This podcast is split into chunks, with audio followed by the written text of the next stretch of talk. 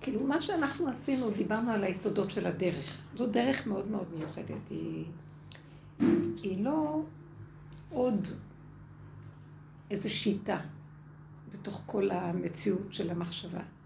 היא גופה, השורש שלה בדרך של רב אושר זה הפירוק של, של התודעה שאנחנו עובדים בעולם. זאת אומרת, מה, אני אומרת שזה לא נשמע טוב שאני באה ואני אומרת שבעצם הדרך הזאת שאנחנו מדברים עליה, זה איך לפרק את החשיבה ואת צורת ההסתכלות שלנו על החיים. כי בעצם היא השורש לכך שהגלות נמשכת ואין גאולה, היא השורש של הייסורים ולכאבי נפש הפרטיים שלנו. היא שורש לכל התקיעות. עכשיו, למה לי בעצם לפרק אותה? כי יש בה גם דברים טובים, יש חיוביות, יש התפתחות, אבל זה לא אני מחליטה. אנחנו רואים שהקשיים שנערמים עלינו כל כך גדולים, התנגדות מאוד גדולה לחשיבה הרגילה. זאת אומרת, איך אני רואה את זה? המון קשיים, המון בעיות. בעיות בחינוך, בעיות בשלום בית, בעיות בין אדם לחברו, בעיות ברפואה, בעיות ב... יש פשוט, משהו קורה, שאם אנחנו מתבוננים, כוח המנגד את צורת חיינו עלה למפלסים מאוד גבוהים. וההתנגדות הזאת, אנחנו תמיד נערכים איך להתגבר עליה, ואיך למצוא שיטות חדשות, ואיך לעקוף אותה, ואיך לסדר כל מיני פתרונות למצב. מה שלומך? אבל באמת, באמת, כבר השם שולח עוד לפני כן. כל השיטה הזאת השיטה של דוד המלך, היא השיטה של בעל שם טוב, כאילו, הוא, שתה, הוא שלח כאילו חלוצים לפנינו כדי להורות לנו את האפשרות שכל זה, מה שקורה, וכל הקשיים, וכל האנדרלמוסיה שקורית, היא לא סתם קורית. אני, השם, מפרק. למה אתה מפרק? כי אני רוצה להתגלות בעולמי. והתוכנית הזאת שאתם חיים בה, היא לא מתאימה שאני אתגלה בה. היא לא, היא סותרת אותי. אי אפשר לי להתגלות בה. ושך גדלות האדם וגבהות אנשים תיפול, והאדיר בלבנון ייפול, והשם יגדע את רמי הקומה, ונז... ואז ונשגב השם לבדו. זאת אומרת, כל עוד יש לנו איזה, בחשיבה הזאת הטבעית, משהו שאנחנו חושבים שיש לנו מציאות עצמית, היא מפריעה לגילוי האלוקי. וזה דבר מאוד מאוד קשה. כאילו, בואו נמשיל את זה למצב של מלך גדול שמולך על 127 מדינה. מחלק את המחוזות ואת המדינות לכל מיני מושלים ולכל מיני אה, כאלה ששרים ופקידים שיקחו אחריות על כל מחוז ומחוז. והוא מוסר לאחד, אה, מושל רם וניסן, ככה סגן שלו, את מחוז אחד גדול, ונותן להם תפקידים לנהל את זה, שיעלו מיסים, שזה יהיה מאורגן, שיהיה מסודר. ומוסר בידיהם את השליטה. הם מעבירים מיסים, הם מדווחים, מעלים דוחות, מסדרים הכל. הקשר שלהם הישיר למלך הוא דרך העברה של כל מה שהם צריכים לעשות בתפקידים שלהם, והם עומדים מאוד מאוד יפה בתפקיד, ועושים את מה שהם צריכים. יום אחד מקבל בוא נגיד, אה, השליט הזה על אותו מחוז שהוא גדול ביותר, מקבל מכתב מהמלך. הוא אומר לו, שתדע שהתפקיד שלך, שנתתי לך, להיות מושל המחוז, הולך להסתיים, ואני רוצה לקבל את המפתחות בחזרה לידי, אני באה להתיישב במקומך במחוז. אז המשנה למלך מאוד מאוד כאוב, הוא לא מבין, נבהל. שמא יש פסול בתפקידי, משהו לא בסדר מה שעשיתי, ואז הוא, הוא כותב מכתב נגדי, אני העליתי את הדוחות, הרמתי את המיסים, סידרתי את הממלכה, הכל נראה בסדר. אולי משהו לא בסדר, אז אמר לי, שהרבי אמר לי, ואנחנו, המלך אמר לי, ואנחנו נשפר את המצב. אבל המלך מחזיר לו מכתב ואומר, כל מה שעשית, עשית מה שצריך, אבל הצד הטוב ביותר. אבל עכשיו תפקידך נגמר ומתגלה תפקידי. התפקיד שלי עכשיו, אני רוצה להיכנס, לחזור לממלכה ולמלוך עליה. זה כמובן מאוד מאוד קשה למושל הנאמן, ששנים עשה עבודה מאוד גדולה.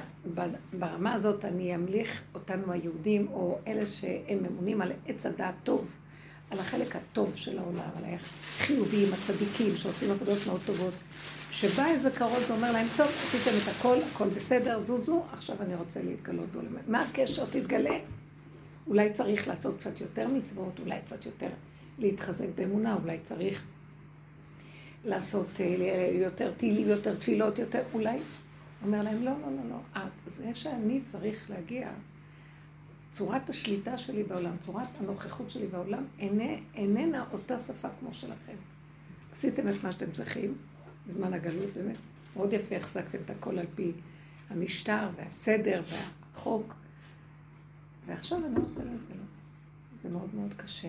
לנו להסכים למהלך הזה. שאנחנו, כי לנו נדמה שאנחנו עושים את הדברים, את הדבר הטוב ביותר שאנחנו יכולים, ועל מה ולמה יגידו לנו לזוז הצידה. זה גוף הדבר שאנחנו לא יכולים להכיל אותו, ושנדע נכונה. אין בכלל לאדם מושג מהו, מציא, מהי מציאות השם כשהוא רוצה להתגלות עלינו. זה לא דבר שאנחנו יכולים להכיל אותו בשכל שלנו. זה לא דבר שאנחנו יכולים להכין את עצמנו אליו בחיוביות. זה רק דבר שאנחנו יכולים לפרק את צורת החשיבה שמתנגדת לנו לדבר הזה ולהישאר רפואיים, נכנעים ומקבלים שאנחנו לא מבינים איך ולמה ומדוע, פשוט לפנות את השטח. זה מאוד מאוד קשה לאדם לעשות את זה. קשה לאדם שלא לעמוד מאחורי הדברים החיוביים שהוא עושה ולהצטדק ולהגיד, אבל אני עושה דברים הכי נפלאים. קשה לאדם לעמוד ולוותר כרגע על התפילות הנפלאות שלו ועל כל הדברים שלו. יהיה מאוד קשה, יהיה רגע שיהיה קשה מאוד, כי הוא רוצה להמשיך באותו כיוון, כי אין לו משהו יותר טוב מזה, וזה נראה לו הטוב ביותר. ובאמת זה באמת הטוב ביותר שיש לאדם. אבל יגיע איזה רגע שהשם אומר, עכשיו זה הזמן שלי ולא שלכם. איך אנחנו יודעים מתי זה הרגע הזה? ואיך ייראה העולם בלי האדם? איך, איך? איך ייראה העולם בלי האדם? עכשיו, החידוש... יהיה לו מקום? החידוש הוא שהאדם יישאר, כי להשם אין, אין גוף ואין לו דמות הגוף. אז הגוף של האדם יישאר. אבל הוא חייב לעבור תהליך הכנה לפרק את התודעה שלו הישנה ולהישאר בחינה של גולמיות, גולם נקי, שמוכן לאור חדש. וזה כל הדרך שאנחנו עובדים עליה. איך לפרק את צורת החשיבה הקודמת. אני לא מתנדבת לפרק אותה, היא כבר בכבודה ובעצמה מכריחה אותי. באיזשהו מקום יש אנדרלמוסיה, ויש צער גדול, ויש סבל לאנשים, ואנחנו כמובן, אין לנו כלום, אנחנו רק צריכים uh, להגביר את החיובי ולסדר יותר דברים כדי שנעזור למצב הזה, אבל באמת, זה מאוד קשה. אולי עד כאן אני אעצור ותשאלו אתם שאלות. מה קרה בחוץ? כן. לא, הרעש, לא שומעים אותך כל כך. אני בעת זקנה לא שומעת אותך. חידלו לכם מן האדם יוצא עכשיו. את יכולה בעת זקנה. כי זה בדיוק המקום הזה, שכמו שהנביא אומר, חידלו מן האדם. זאת אומרת, התודעה שאנחנו חיים בה היא זאת שמפריעה לשם להתגלות. כל המצוקות שיש מסביב זה כתוצאה מזה שמה שלא נעשה כדי לפתור, יערימו עלינו קשיים על קשיים על מנת שיום אחד נקום ונגיד אנחנו לא יכולים. זאת אומרת, הפירוק של התודעה היא להביא את האדם אחורה אחורה, להגביל אותו ברמה כזאת שכל מה שהוא לא יעשה הוא ידע שחבל על הזמן, הוא לא, שלא יפעל. בשב ואל תעשה עדיף. ממש כמו מצב של כניסה לשבת. זה קשה לנו להכיל את זה, אז מה, נשב ולא נעשה כלום? עכשיו, זה לא שלא נעשה כלום, זה עולם העשייה, אבל העשייה תיעשה לבד, דרכנו. לא אנחנו, דרך המוח הפעיל יעשה את זה. לתת לה מקום להיעשות. זה ייעשה, זאת אומרת, גם, זאת אומרת, תבוא מחשבה, אבל נדע בעליל שהיא לא שלנו. תבוא פעולה, נדע בעליל שזה רק יצא מאיתנו וזה לא שלנו. החוויה הזאת, איך היא יכולה לעבור דרכנו היום? מה פתאום? אני כל הזמן חושב שהמחשבה שלי והפעולה שלי והעשייה שלי וההשתדלות שלי אבל יבוא היעדר מאוד גדול של המצב הזה, על מנת שאחר כך, בין הפעולות שנעשה לבין ההפסקה שהייתה קודם, ההיעדר של הפעולות, אז האדם ידע שזה לא שלו. אתם מבינות? זה כמו אדם שהוא שוכב ולא עושה כלום. למה כל זה? למה כל זה? לא הבנתי כלום. למה כל זה?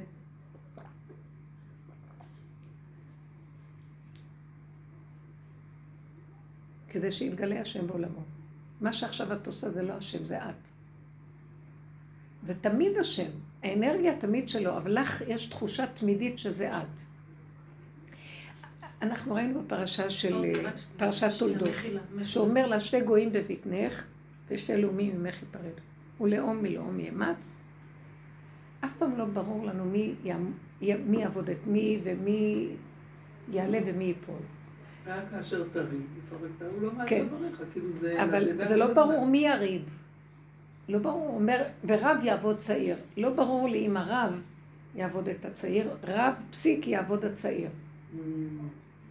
לא ברור כלום. וכאשר תריד, זה אפשרות שההוא יריד, אפשרות שזה שני יריד. הכל מאוד מאוד נוטרלי. מה שאני כן מבינה, שזה מאבק תמידי בין שני כוחות, שזה אנחנו, התודעה שאנחנו חיים, שאין לה הפסקה. עכשיו בוא נגיד, אנחנו מבחינים ברע ויש את הטוב. אז הטוב תמיד רוצה להתגבר על הרע.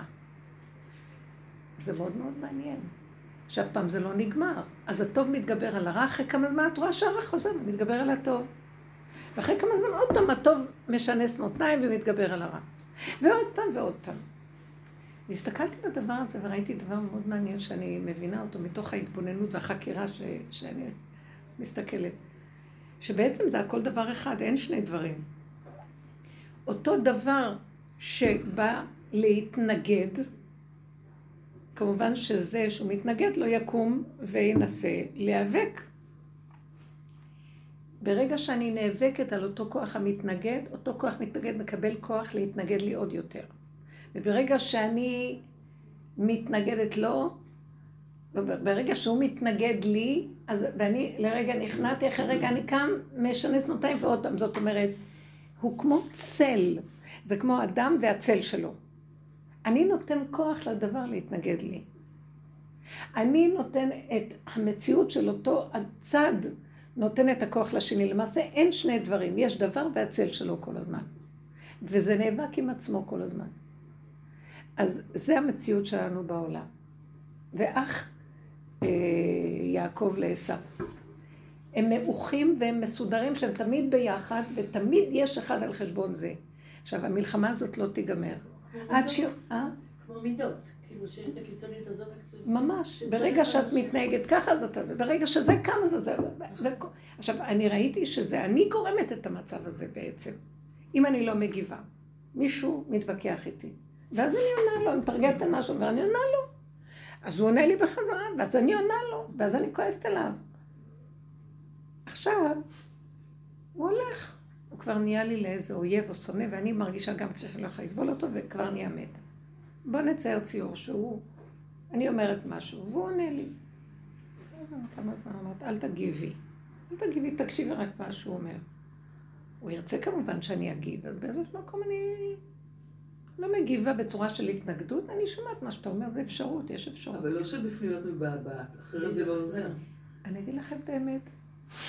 לא פתאום אני רואה... לא עונים, זה לא תמיד שלא עונים, זה לא התנגדות. לפעמים לא עונים כי זה... אחזנו איזה סגנון... לא, לא, לא. אה, אני פתאום שמה את המשקל. כזה. אבל זה לא הכוונה. הכוונה היא לקבל את מה שהוא אומר. לא להסכים, אבל, אבל גם לא להתנגד. לא, אני אומרת דבר אחר. שמה? זה זה שעכשיו אני אומרת איזה דבר, והשני מתנגד. ישר אני נעצרת, ואז אני אומרת לעצמי, אל תגיבי לשני. אבל אז אני מתרגזת, אבל, אבל אני צודקת. אחרי כמה זמן אני אומרת לעצמי, זה לא חשוב מי צודק פה, חשוב שלא תגיבי. שמעת? לא חשוב מה הרעיון שאני עכשיו אומר לו. אני נכנסת לפאזה חדשה, לא רוצה שה... לא רוצה שהרעיון יוביל. אני לא רוצה שאני אהיה זאת שמנצחת. אני לא רוצה שיהיה התנגדות. אתם הבנתם מה אני אומרת? זאת אומרת, הערך העליון היותר גדול... לא הערך... למה שלא יהיה התנגדות? מה את רוצה, כאילו, מה... מה זה יותר טוב? כי ברגע שיש התנגדות ויש ויכוח, אז שני הכוחות תמיד עסוקים והם מפריעים לגילוי של הכוח השלישי, שזה הגילוי האלוקי. על מנת שהוא יתגלה, שתי הכוחות האלה צריכים ליפול. עכשיו, זה לא שיש שתי כוחות וכוח חוץ מזה, הכל זה כוח אחד. השם אחד ושמו אחד. עכשיו, ברגע שאני מתווכחת, הכוח השלישי לא יכול לבוא. השלישי הוא נמצא בתוכנו. עכשיו, ברגע שאני מפסיקה, אז היא אומרת, לא, אני בפנים באמת ממשיכה להאמין במה שאני רוצה, רק אני לא מראה לו שאני כועסת עליו. לא, אז עדיין לא... יש כאן שתי כוחות. נכון, אמרתי, זה לא רציני להמשיך את הביעבוע בפנים. צריך להתרוקן מזה. אז אני מוכן לוותר על הדרך. איך אני... לא, איך אני... רגע, אתם תסכימו עד הסוף. אז בדיוק, אני צריכה להגיע למקום שאני מוותרת על הכל בשביל להכין את, ה, את עצמי להיות כלי לכוח השלישי שיתגלה בעולם. עכשיו, היא שואלת, למה לי? למה אני צריכה את זה? כי את משוכנעת ואת חושבת, כולנו, שאנחנו כבר בשיא הבסדר גמור, אז בשביל מה, למה אנחנו צריכים עוד לחכות? בואו נגיד, המצב של עם ישראל במצרים, כשהם השתעבדו לפרעה, הם לא ידעו שהם כל כך משועבדים. פרעה הכביד את עולו עליהם, ואז הטענה הראשונית שהייתה להם, זה, זה לא פייר מה שאתה עושה. אולי תיתן לנו יום חופשי באמצע השבוע, תיתן לנו תנאים קצת יותר טובים, סוציאליים. תקל עלינו את המעמסה. לאחר שהוא מכביד ומכביד ומכביד, בטל שבעתם אל האלוקים מן העבודה. הם פתאום קלטו שבעצם, מה הם מבקשים? איזה הטבה בתוך... כל המצב הזה שמשועבדים לא בסדר. זה לא עוד איזה משהו בתוך המצב הזה שיהיה מסודר. הם קלטו שההתנהגות כאן, שהשם מכביד את העניין של פרעה כדי שהם יראו עד איפה מצבם בעצם, שהם לא צריכים להיות בכלל במקום הזה. עכשיו, ההתנגדות של השני מראה לי שאני לא צריכה להגיד, טוב, זה רק זמני, אני בעצם רוצה להמשיך לנצח, כי אני צודק. אני לא רוצה להיות צודקת, אני לא רוצה לנצח, אני לא רוצה שיהיה התנגדויות, אני לא רוצה לפרנס שום התנגדות ושום דמיון ושום דמות של כלום. אני רוצה שנפרק את אותי ונפרק אותו. עכשיו, ההתנגדות שהשם שולח לי לרעיון שלי, מראה לי שהשם אומר לי, אל תעני. אז הוא יתגבר עליי. לא, כי כשאת לא מתנגדת לו, אז גם הוא לא יתנגד לך. אין, לא, את לא מפרנסת אותו, את לא נותנת לו כוח קיום. עכשיו אני יכול להגיע. אנחנו לא מוכנים לוותר על הצודק, על הנצחנות, על הרעיונות החיוביים שלנו. מאוד קשה לנו לוותר על המשהו שאנחנו באמת חיים תחת החוק הזה של אה, חיובי וטוב. וזה יהיה הכי קשה בעולם לעשות את זה. עכשיו, אז אנחנו לא מתנגדים לעשות את זה, אבל השם נותן לנו הפרעה מאוד, מפריע לנו. יש לנו הפרעות.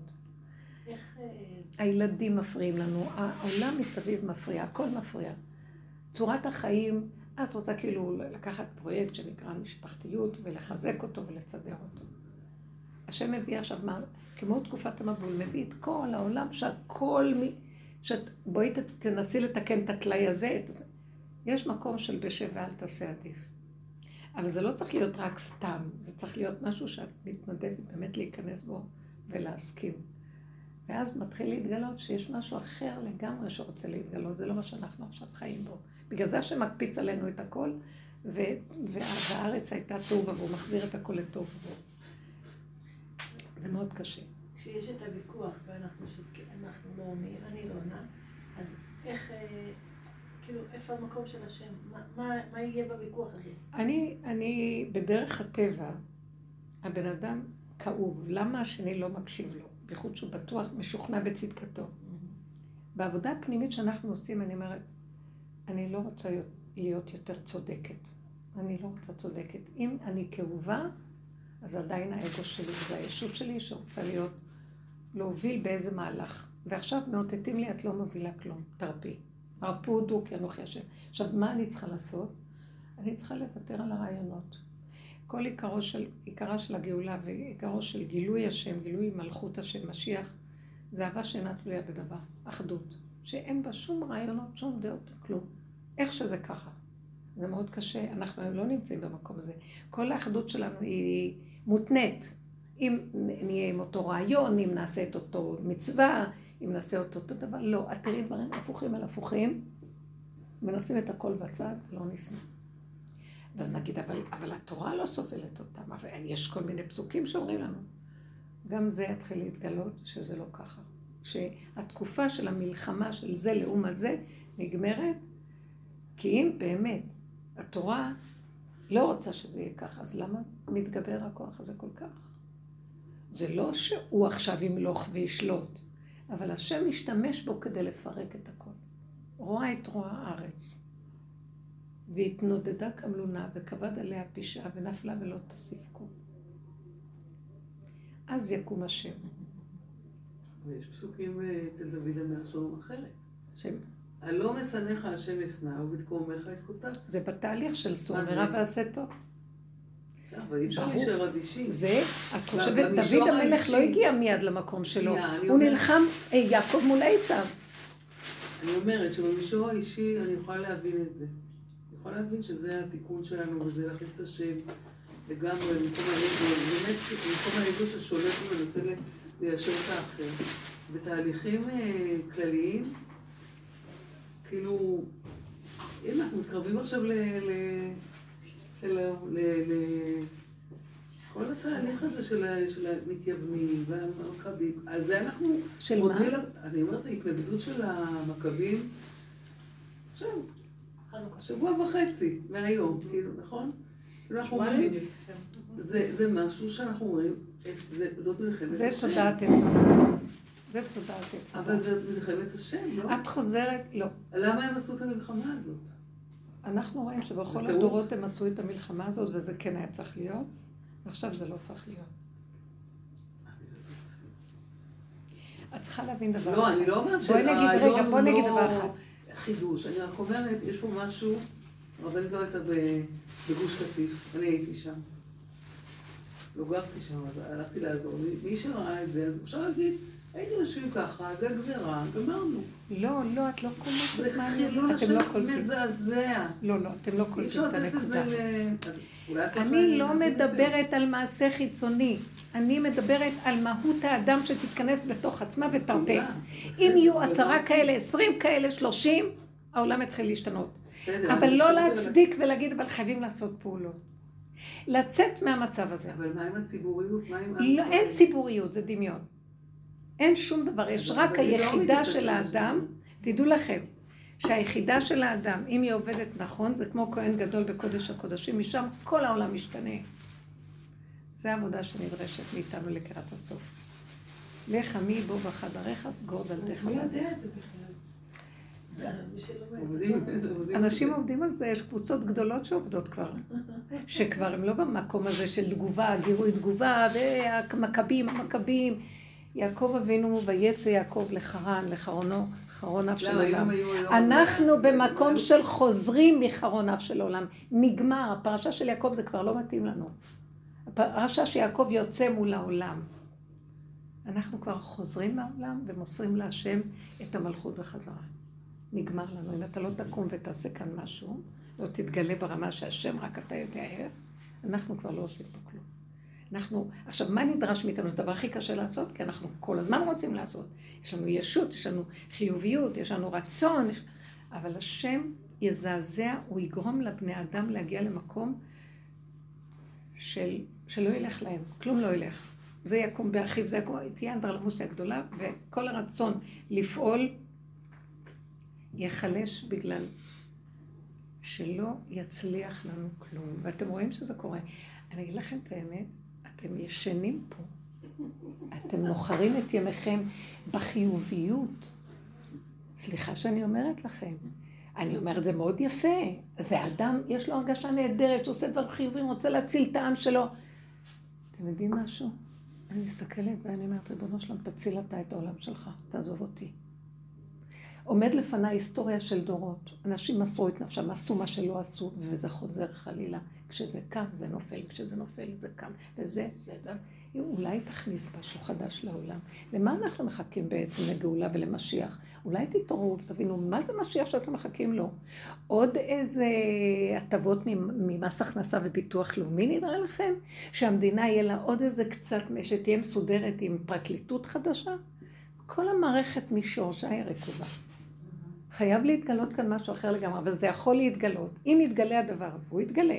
ולנו אין כלי איך להכיל אותו, זה יהיה חורבן האדם. לא נוכל להכיל את המהלך החדש. מהלך חדש דורש שאנחנו נפרק את הישן. כלומר, תודעה חדשה, הישנה תתפרק לנו.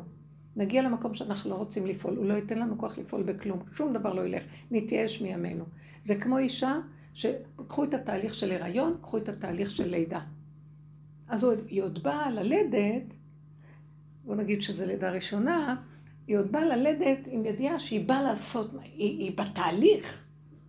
מגיע איזה שלב שאין לו תהליך ולא שום דבר. כלום לא קשור אליה. זה דבר, זה גילוי השם שם. בכל המהלכים שאת אומרת אחד עוד אחד שווה תעשי זה ולא תעשי זה, כן תעשי זה. יש מקום שזה לגמרי נטרפת עליה הדת. הדת החיובית, השלילית, הכל מתפרק ואין בכלל מאיפה לעשות מה וכלום. זה לא בידיים שלנו בכלל. זה קצת לדמות את המקום הזה שזה תהליכים אחרים. אני חושבת שהמדינה עוברת מהלך כזה מאוד חזק.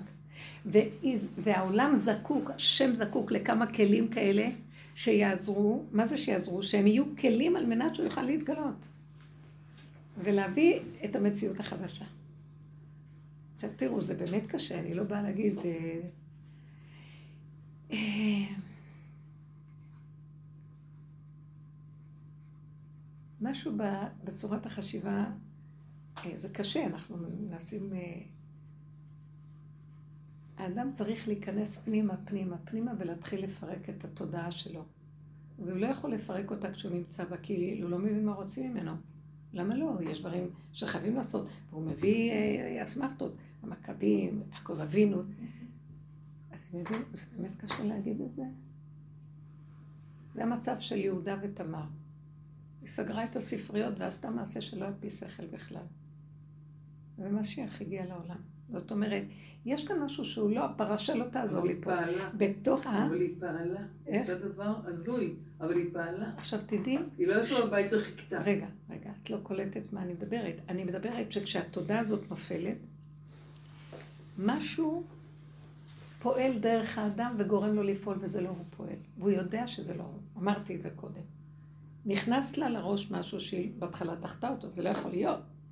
הדבר הזה נכנס שוב ושוב, עד שהיא אפילו לא, זה לא היה דבר שהיא בצורה מכוונת מתוך תודעה של העולם הרגיל עשתה, אלא מתוך גבוליות שאין לה שום בחירה.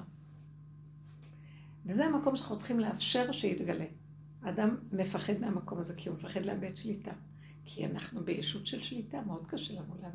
עכשיו, באמת, אף אחד לא יסכים להיות פדיחה מול העולם, אבל בדלת אמותיו, שיתחיל לראות את הלוזריות שלו, שלא הולך לו, ולא יתבלבל מזה, ולא ייבהל מזה, ויסכים. אפשר לתת כמה דוגמאות, כאילו, לתהליך, הרבנית אמרה, צריך לאפשר, כאילו, בחיים שלנו, לתת לשם להיכנס, אז אולי נתחיל כאילו להבין איך עושים את זה ביום יום שלנו. נכון, יש לי נכון. כי אחרת אנחנו נישאר ברמת ה... יש לי אולי דוגמה, אולי אני לא יודעת אם אולי לזה את מתכוונת. אה, היו צריכים להביא לי ארון, ואני גרה בקומה שלישית נגיד בלי מעלית. אה, אני ידעתי שהם צריכים להביא לי את זה, בא הפועל הערבי עם הארון, אה, והוא רואה את המדרגות, הוא אומר, זהו, הבאתי את זה עד לפה. אני אומרת לו, מה פתאום, לא יכול להיות, אתה צריך להעלות לי את זה עד למעלה. לא, לא אמרו לי את זה. אה, ויכוחים, קצת ויכוחים בינינו, ואז הוא מתקשר למנהל שלו, המנהל הולך לבדוק, הוא אומר, אני גם אם הוא יגיד, אני הולך. אה, בסוף הרפאתי, אמרתי, טוב, די, כאילו, אין לי כוח לזה. הוא אומר, אני לא יכול. אמרתי, טוב, בסדר, שלום. הוא הלך, כאילו, סגר את הדלת, אחרי שנייה הוא פותח את הדלת, הוא אומר לי, טוב, אני הולך להביא מישהו מהחנות, ואני מביא לך את זה. טוב, אני נהנית מזה. אז אני אומרת, כאילו, אולי, אולי זה זה. מה? יפה מאוד. אולי זה זה, כאילו... יפה מאוד. כאילו אמרתי, מה קרה פה? אני מרפה, לא רוצה... הנה, דבר קטן, וזה מה שרציתי להגיד. יתחילו להופיע בחיים שלנו כל מיני דברים שלא הולך. לא הולך על פי היגיון, סליחה, הזמנתי הובלה. ההובלה צריכה לקחת את זה למקום. קורים המון דברים כאלה, בייחוד שמזמינים פועלים. ואז אני אומרת... חוסר אונים כזה, את יודעת שצריך לענות לך את זה. מה עכשיו, תריבי איתו על זה? די, לא יכולתי יותר. זה מדהים. עכשיו, במקום הזה, אנחנו בהתחלה נריב, נגיד. עכשיו, כל העבודה שלנו זה לראות את עצמי, שאני יחס, אני בבהלה, בסערה, אני, כל הכוחנות יוצאת לי, הכעס, התסכול. הנצחנות, אני אנצח אותו, הוא ערבי, אני אנצח אותו, מה חושב שהוא שונה? הוא לא ינצח אותי וכן הלאה וכן הלאה. אם האדם מחפש את האמת, ולא להצטדק, הוא צריך לנצח את הערבי, מה הוא חושב לו? זה לא אכפת לי, אני משתמשת בחתול, במה שלא יהיה כדי לראות את עצמי. ואז אני מסתכלת ואני אומרת, תרפי. למה את הולכת בכוחנות? כי זה מה שיש לי שכל הגיוני וכוח להפעיל אותו. מה פירוש? אז בשביל מה אני פה? אז אם אני לא אפעל, אז מי כן יפעל? ובאיזשהו מקום היא עשתה דבר מאוד מעניין. אני גם לא חושבת שעשית את זה בבחירה. פתאום קרה איזה משהו של שבירה כזאת, רפיון. והסכמת למצב שאין לך שליטה. ואין לך כוח. בין חוסר אונים להסכמה. בדיוק על זה אני רוצה לדבר. אני רוצה לראות איך מייצרים הסכמה מחוסר אונים. זה בדיוק העניין. נכון, חוסר אונים זה נשאר עוד כעס בפנים. את רוצה לא יודעת מה לעשות לו, אז את חסרת אונים, אז את נשארת עם מה זה בפנים. לא, הסכמה זה משהו אחר לגמרי. זה שלב אחר. שתדעי לך שמזמן אנחנו בחוסר אונים. אבל המוח שלנו לא מסכים. מזמן השם סוגר מכל הכיוונים, ואנחנו עוד נמצא איזה פתח, נכון. ונוציא איזה קרן מאיזה זווית, ונמצא איזה שיטה ואיזה משהו, בכל אופן עוד להיות יכולים. מה, מה אנחנו מחכים? חס וחלילה. למחלות, לכעס. אנחנו רואים איך שהכל מתנהל פה במדינה, זה הלוא בדיחה אחת גדולה, כבר את לא יכולה להסתכל על כלום, כי בכל אופן אולי נעשה זה ואולי זה ואולי זה. אה, גדלות האדם לא נותנת לו, המוח של האדם מתנגד למצב הזה של הרפיון. כי הוא כוחני, הוא ישות, וייתם כאלוקים. זה בחינה של דמיון שחושב שהוא אלוקי. אז הוא כל הזמן ממציא אפשרות לראות מאיפה שהוא עוד יכול. Okay. אבל המכות של החיים גורמות, סליחה, זה, זה חסד, מי שכל הזמן מתבונן ופתאום הוא רואה כמה עוד אני יכול אין לנו התבוננות דקה, אנחנו מצדיקים למה שאם אני לא אעשה, אז מי יעשה? והשם יראה לנו. יש מצבים שבאמת שאדם, שם אוהב את האדם, הוא לא יעזוב אותו, הוא יכריח אותו להכיר. מבשרו הוא... הוא... אני לא רוצה לפתוח את הפה ולהגיד. אבל זה לטובתו של האדם, שכלום לא ילך לו. ואז הבן אדם יבין מה רוצים ממנו. חס ושלום שזה לא יהיה במחלה, שזה לא יהיה בכלום. וכשהאדם הזה לרגע מרפה, ואומר, טוב, אז לא, אז לא יהיה, אז מה יכול להיות? אז שזה לא יהיה. פתאום נפתח איזה פתח, אבילון מוסד אומר, שמעתי אותך, אני נהניתי מזה שזזת הצידה. ומשהו קורה שלא בדרך טבע רגיל. ההוא אומר, אני הולך, אחרי רגע הוא חוזר. מי יחזיר אותו? מי שם בליבו לחזור ולעשות את אותו דבר שקודם הוא התנגד? יש לך מזל, הוא אומר.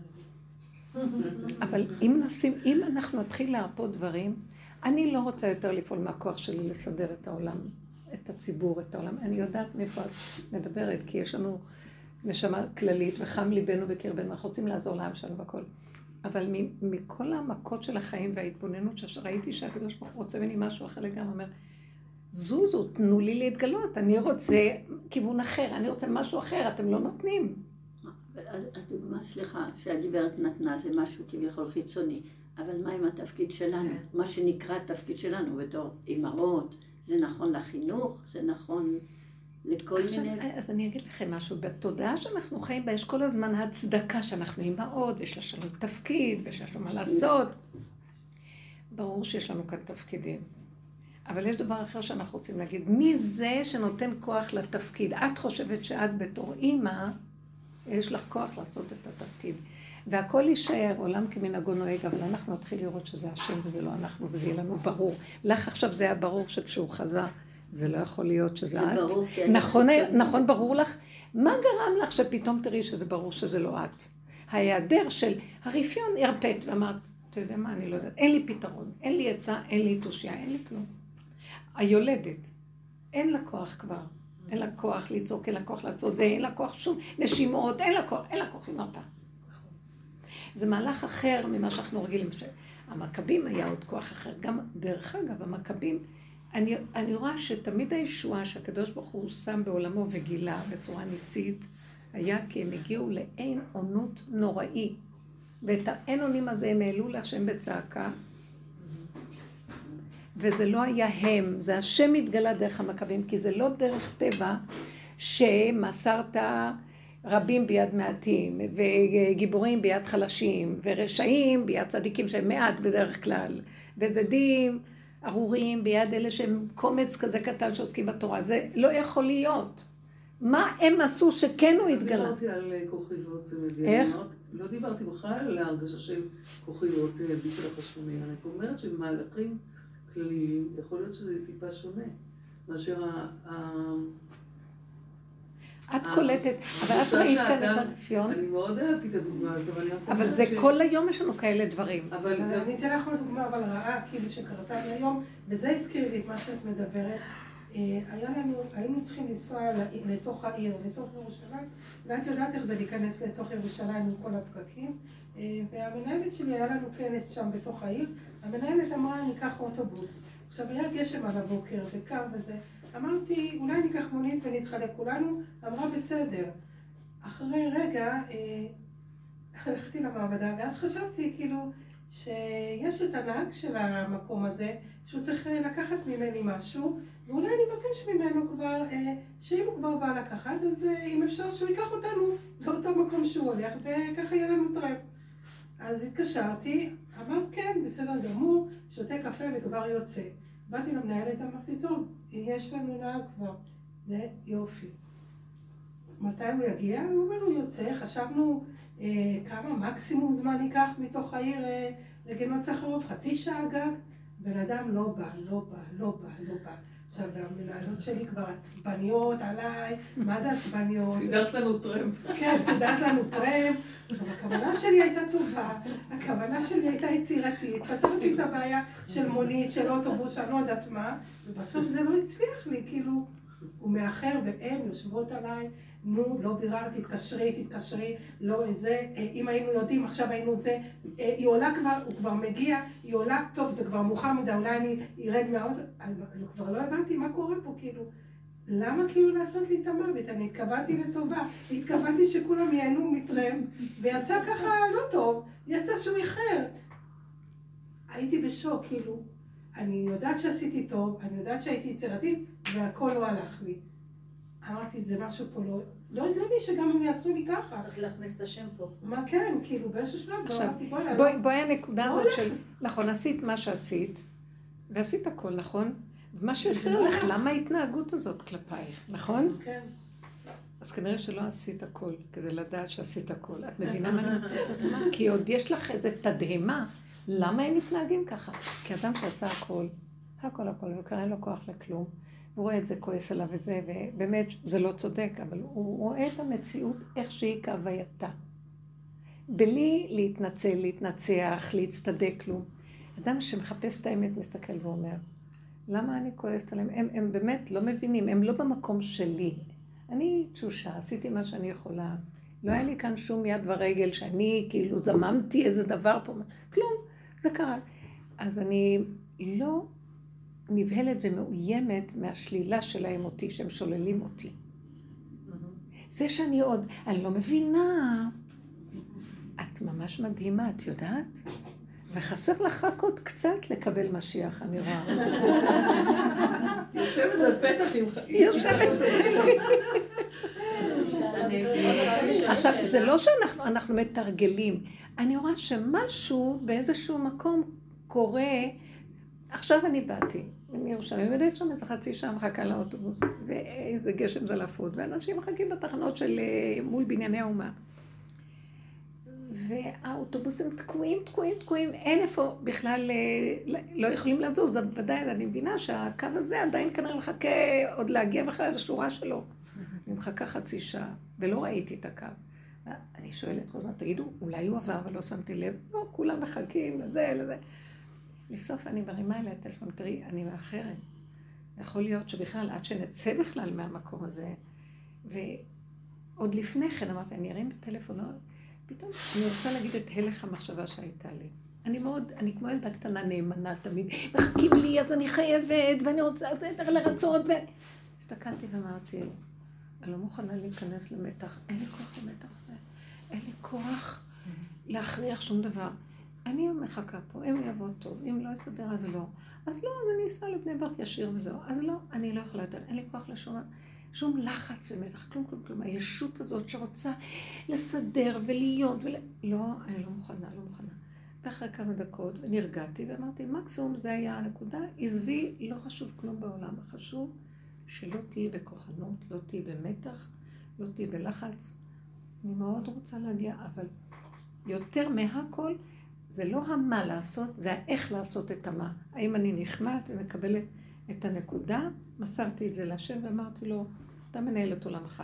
אחרי רגע עלה בדעתי גם להרים טלפון ולהודיע שיכול להיות שאני אתאחר. תוך כדי שאני מדברת איתה, התחילו האוטובוסים לזוז, ממש הרפאתי, הרפאתי לגמרי. אמרתי, זה לא חשוב לי כלום. באמת, עם הכל, אני נאמנה לך. למה? לאיך שזה ככה. לא מה היה צריך להיות, שיהיה, שלא יהיה, כן. אני לא רוצה להיות כוח בעולמי. אתה הכוח האמיתי. לא, ב, לא בכוח אמר השם כי אם ברוחי. אתה מנהל את עולמך, אז בדבר הכי קטן להמליך אותו בדבר. זה לא... לא כל העולם אה, כאילו עומד על הדבר הזה. בשבילי כרגע זה כל עולמי. הרגע הזה, זה הניסיון הזה, זה עולמי, הארון הזה עומד פה, והאוטובוס, וה, וה, והמכונית הזאת, באותו רגע אין לנו כלום, רק בקטנה כמו בגדולה, אותו דבר הכל. אם אני שם במקום הזה, לא מתבלבל ולא נבהל, ואני חוזר, אני מבין שכל ניסיון הכי קטן שבא זה כדי לנסות אותי. האם אני מוסרת את חיי לנשימה שלי, שזה הוא, והוא מנהל את עולמי, והוא מסדר את האוטובוסים בשורה. והוא זה גם שמביא את כל המהלך הזה, ובשנייה אחת הוא גם פירק את הכל, זה לא יאומן מה שהיה פה. אני, אני אומרת לה, נכון, שמעת אותי? אני גם לא יודעת אם אני אעלה על האוטובוס, אנשים עלו על האוטובוסים והמתינו עוד עשרים דקות בתוך האוטובוס ממש מולנו. כאשר מאחור השיירה ענקית, תוך כדי זה שאני מדברת איתה, אני אומרת למישהו, תגידי רגע, נכון שמעת אותי? אני רואה את האוטובוס כבר מתקרב מרחוק. אמרתי את יודעת, הוא מתקרב. אבל בשנייה שהוא רק התקרב טיפה אלינו, כל השיירה, כאילו מישהו פתח את השביל והכל, כביש התרוקן, זה לא יאומן באיזה רמה. ואז אמרתי, זהו, זה מה שאתה בעצם רוצה כל הזמן בחיים. אתה רוצה להתגלות עכשיו. אני צריכה להגיד עם כולם שמע ישראל, התגלות פה, ובבקשה, תכירו בשם יתברך. לא, אני לא באתי. לא, אני סתם אני אומרת. את צודקת, אני לא עומדת על במות. יש דבר מאוד מעניין פה, זו עבודה. תדעי לך, נר אחד נר למאה, הננו-טכנולוגיה הזאת. זאת אומרת שהאדם יעבוד בשקט. בלי קולות חצוצרות רעות, במות, חידלו מן האדם כי במה נחשב הוא עשה את עצמו במה ועולה וכולם תגידו ורוצה לחזק את כולם. באותה שנייה הוא נגנב שהוא מציאות. והוא גונב את מלכות השם. אני אראה לכם, אני אגיד לכם, אני מתלהבת. אני לא רוצה להתלהב מכלום, הכל מאוד קטן, אחרי רגע זה נגמר. וגם אחרי רגע העולם כמנהגו נוהג, ואחרי רגע, הכל קטן, והוא מתגלה באותו רגע קטן, תדעו לכם שהצורה שאנחנו חיים לא נותנת לו להתגלות. בשנייה שאנחנו גונבים, בשנייה שהאור האלוקי הזך הזה מתהפך להיות קליפה. למה במצרים שהשם התגלה עליהם בחיפזון, דילג, קיפץ, האור הזה? כי ברגע שהוא היה מתיישב קצת יותר בגשמי, בהגשמה יותר גדולה, מיד הוא היה הופך להיות קליפה, וכמו סדום ועמורה היה מפוצץ את כל המצרים, וגם היהודים היו מתים שם. עכשיו אנחנו במצב שתדעו, האלוקות צריכה כלי כדי להתגלות. הכלי שהיא מתגלה זה הקטנות. מי מוכן להיות קטן? התודה של עץ הדת זה גדלות, זה שיגעון הגדלות. היא עכשיו תאמץ את הכל שזה לכבוד השם, לשם שמיים, והיא בחיובי, ובתכנים הכי גבוהים והכי זה, אבל היא גונבת. בוא נגיד, אותו אחד, עשיו, שנלחם נגד יעקב, ויעקב נגד עשיו. אז יעקב אומר, אני אתגבר עליו. ואני אהיה צדיק, ואני אעשה פרישות, ואני אתגלגל בשלג, ואני אהיה זה, ואני אהיה... הוא באמת אדם צדיק ועושה את הכל. אם יש לו תחושה אחת קטנה שהוא עושה, אז הוא ועשו אותו דבר. זה נורא מוזר. לא, הוא יותר טוב מעשו כמובן, בעולם הוא נקרא צדיק, אבל ממנו לבורא עולם, שניהם גונבים את המציאות. זה גונב אותו בצורה הזאת, וזה גונב אותו בצורה הזאת. אפילו, אפילו יכולה להיות טענה יותר גדולה על הצדיק, כי זה פלטרין של מלך גונב. הבנתם? אני אומרת, יש איזה משהו שעוד האדם מרגיש שהוא עובד את השם. ההוא עוד אומר, אני קרימינל, לא מעניין אותי, אני, לא אכפת לי כלום. והוא עוד מצטדק באצטלה, מתכסה. אז יש אפילו משהו של טענה כלפיו יותר. אם כן, לקראת הסוף תהיה, הטענה תהיה כמה שפחות בגילוי, הכל בהסתרה, הכל בהתמעטות, הכל בקטנות. רגע, ונגמר. עכשיו, עכשיו נחזור לעניין הזה. אנחנו כאימהות צריכות לחנך ילדים, לעשות הכל. לא נגרע מאיתנו מאומה. אני כבר לא רוצה לנהל את התפקיד שלי בעצמי. התפקיד הזה, השם מנהל אותו. אני ממשיכה להיות אימא. איך אני יודעת שאני אימא, כמו קודם, נשארתי עם אותו תפקיד מול הילד. המתח, הלחץ, הכעס, הרוגז. אני כל הזמן אומר, אם את כועסת, אני אומרת לעצמי, אם את כועסת ואת במתח, את לא, את מסלקת את השם, ועכשיו, אז uh, את חושבת שאת יכולה לעמוד מול הדבר הזה, בבקשה. סילקתי את השם, ואני עכשיו צריכה לעמוד מול הר של מטלה שהתסכול גומר עלינו, אנחנו לא יכולים. אם כן, את רוצה שהשם ייכנס? כל רגע שיש איזה מתח לך, אל תצטדקי, תגידי, אני חייבת להוציא אותו בבוקר מהבית. לא, אני לא חייבת כלום, אני חייבת שאתה תתגלה. מישהו מוכן לוותר על כל מה שיש כל, כל הזמן שאנחנו מצטדקים ו, וממליכים את, את המציאות הזאת ומצדיקים אותה עלינו? בגלל זה השם לא מולך. לא, כמו שאת עשית לרגע אחד, שהילד לא ילך. אני לא מוכנה שנפשי תישבר עליי כל בוקר מהלחץ הזה בשביל לשלוח את הילדים. לא, קודם כל אני. קודם כל אני, כי אני המושב שלו להתגלות בעולם, ודרכי הוא מתגלה. טיפה אחת של אור שלו, של רגיעות בתוכי, כאשר אני איתו ככה. ואני לא מוכנה יותר להיות לא אימא, לא סבתא, לא דודה, לא אישה, לא כלום. אם אתה לא נמצא איתי. אם אתה לא איתי, אני אקח את כל התפקידים. אני לא רוצה. לא מוכנה להצדיק, לא, אני אימא, אני אישה, ואני חייבת, מה אני אעשה בעולמי? נותנת לך את כל החיים. קודם כל תתגלה בעולמי, ואחר כך שאר התפקידים. וכשהכול יסתדר לבד. זה חיים אחרים לגמרי. רגיעות, שלווה, מתיקות. האמת מתחילה להתגלות. לא חייב שאני אתרגז על הילד הזה כל בוקר, כמו שהמערכת המטומטמת הזאת רוצה ממני, סליחה שאני אגיד לכם. ולא חייב שהזוגיות הזאת, איך שהיא נראית. מישהי, דיברתי עם מישהי היום, אז הוא, אז בעלה כל הזמן מתלונן, את נותנת לו תשומת לב, את לא עושה זה, את לא זה, את לא עושה ככה, את לא ככה, לא... והיא מנסה לרצות, לרצות, אז אמרתי לה, בגלל שאת מרצה, הוא אף פעם לא רוצה, לא מרוצה. אז מה לעשות, אבל זה הזוגיות, אמרתי לה, לא, הזוגיות צריכה להיות קודם כל בינך לבין בורך. קודם כל תגידי לו, אני לא יכולה ככה, זה לא חיים. היא מתארת לי את החיים, תיארה לי חיים מאוד לא פשוטים. שהסערה גולשת והפה פתוח ומתווכחים ומתנצחים וזה מתוחה שמה. ואז אמרתי לה, זה לא זוגיות. זה בכלל לא זוגיות. זה סבל מתמשך ש... שמי... את חושבת שהשם מתכוון שככה צריך להיראות הבית? זה הזוג שהשם קידש אותם? זה לא. נכנס כאן משהו שסילקנו את השכינה, ואנחנו כל היום מתקוטטים ואומרים, אבל זה הזוגיות, מה אני אעצור? רוצה תשומת לב, צריכה לתת לו תשומת לב. אמרתי לה, זה לא בכלל קשור אליו, זה קשור אלייך שאת... זה מה שאמרנו, יעקב ועשו. ברגע שעשו מתחיל להגיד משהו, לא יודעת מי יעקב ומי עשו, כל רגע זה משתנה התפקידים. אני לא יכולה להגיד שהוא עשו והיא יעקב.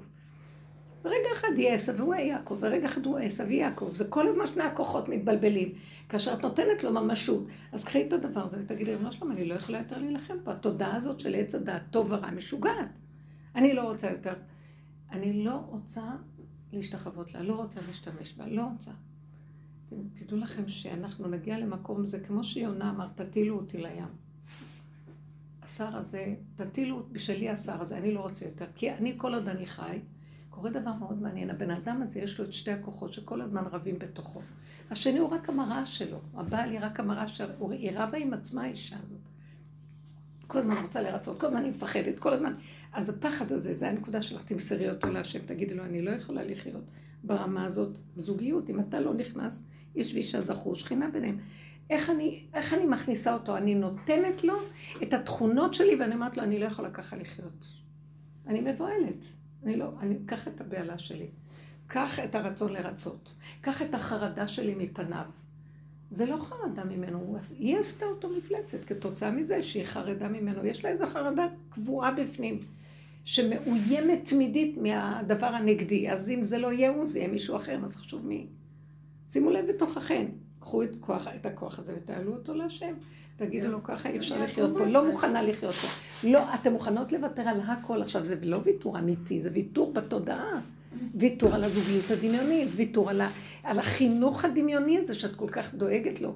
אני, אני, אתה יכול לתת לי תפקיד. אבל אם אתה לא נמצא בתפקיד, אני לא יכול לנהל את התפקיד הזה. אם אין פניך או לא תימנו, אל תעלינו מזה. מה הבעיה פה? עד מתי אנחנו עוד ישנים וחושבים, אז מה, מה אני אעשה, לא אעשה, כן אעשה. זה לא התגרות בהשם, כשאתה אומר, את אומרת, סליחה, רבנית אומרת. לא, זה לא התגרות, הפוך. ככה, אה, אוקיי, אני, איך את אמרת כשחיכית לאוטובוס? אין לי כוח. מה זה אין לי כוח? האם זה נעשה מתוך, אוקיי, אני זזה אחורה, או זה מתוך כזה דיקי? מאיזה טעם זה נעשה? מה זה אין לי כוח? את מבינה? אני עוזבת, אני מרפה, או, או אני מרפה. לא, כן. זהו, זה מה שאמרתי. מה דעתך? הבדל עצום בין חוסר אונים והסכמה. נכון. זה משהו- זהו, זהו, לא, לא, אז זה את- מאוד אני אגיד. לכם את האמת, חוסר אונים זה מילה נהדרת. אני רוצה להיות בעלת און. זה לא מילה טובה להגיד חוסר אונים. לא, לא, זו מילה מצוינת. לא. הכל גנוב, כל האונות זה- שלנו גנובה. זה ולאין אונים, הנה הנביא אומר. ולאין אונים עוצמה ירבה. למה אנחנו מאוימים מאין אונות? זה לא ייאוש. אתם יודעים מה? אני כן יכולה להגיד. זה ייאוש מול אותו כוח שלא נגמר לריב. אני לא רוצה לריב. עם עצמי. אני לא רוצה לריב עם, ה- עם הדבר הזה, עם הילד. אז זה אדישות, מה, באנו לעולם להיות אדישים? כאילו, כלום. לא. באנו לעולם להכיר שיש כוח מתמיד של איש חמסים ומדנים בתוכנו שלא נותן לנו לחיות. ואת זה אני רוצה להחזיר לבורא עולם. אז הוא אומר לי, אבל אתם אכלתם עץ הדת והבאתם את זה לעולם. טוב, ניסינו לעבוד עליו, ניסינו להתגבר, ניסינו להיות צדיקים. מה שאני לא מנסה לעשות, אני מגלה שבתוך תוכי יש אותו כוח, שברגע שהוא רוצה להתגבר ולהיות משהו אחר ממה שזה, כבר נותנת לו כוח למלוך עליי. אז זה טריק שאני לא יכולה להתגבר עליו יותר, אני מוסרת לך אותו. זה מזימה מאוד נעלמה מה שקורה פה, אף פעם לא ננצח את היצרה. כי פעם אני היצרה, פעם הוא היצרה, פעם, פעם אני הצדיק, פעם הוא... זה אף פעם לא מש... זה אי אפשר. לכן השם אומר, אתם יודעים מה? מי שיגיע לתודעה הזאת, כי הוא חוקר, כי הוא מתבונן, הוא זה שיכול, אני אגיד לו, בוא תצא, תצא מהתודעה. את אומרת לו, את מצדיקה. לא, אז בסוף אנחנו לא נפעל, לא נעשה כלום. נכון, למה אני צריכה לפעול בתוך מצוקה כזאת? לא רוצה. יש כללים למשחק, אני אומרת לו, אני לא רוצה ככה לפעול. אני רוצה שאתה תתגלה ויהיה מתוק, גן עדן עלי אדמות, למה לא? רבי נחמן אומר, יש לי חיים טובים, יש שם איזה סיפור שכל אחד מתווכח למי יש חיים יותר טובים. אנחנו חיים מאוד גרוע, כי אנחנו מצדיקים את הלחץ ואת המתח ואת הרוגז, את הכאבים של החיים, ואומרים, אבל ככה זה. לא, לא ככה זה, לא צריך להיות ככה זה. ממתי ישתנה המצב שבתור יהודים אנחנו כן אמורים לפעול, לעשות מעשים טובים, נה נה נה, ולעמדה הזאת... כאשר אנחנו נגיע למקום שמיצינו את הכוח למעשים טובים ורואים ששום דבר לא פועל. מה- לא, זה לא שלא נעשה. מאיזה מקום אנחנו עושים? מהמקום שאנחנו חייבים... לא, יש גדר למעשה טוב, אם הוא לא בלחץ, אם לא במתח, אם הוא לא... זה, זה כפירה של כוח, יש כאן כוח שכל הזמן גונב. אנחנו צריכים להרפות ולתת אותו להשם. יש, יש דרכים מאוד יפות של תרגילים מאוד מאוד מעניינים איך לעבוד עם זה בכל מיני צורות.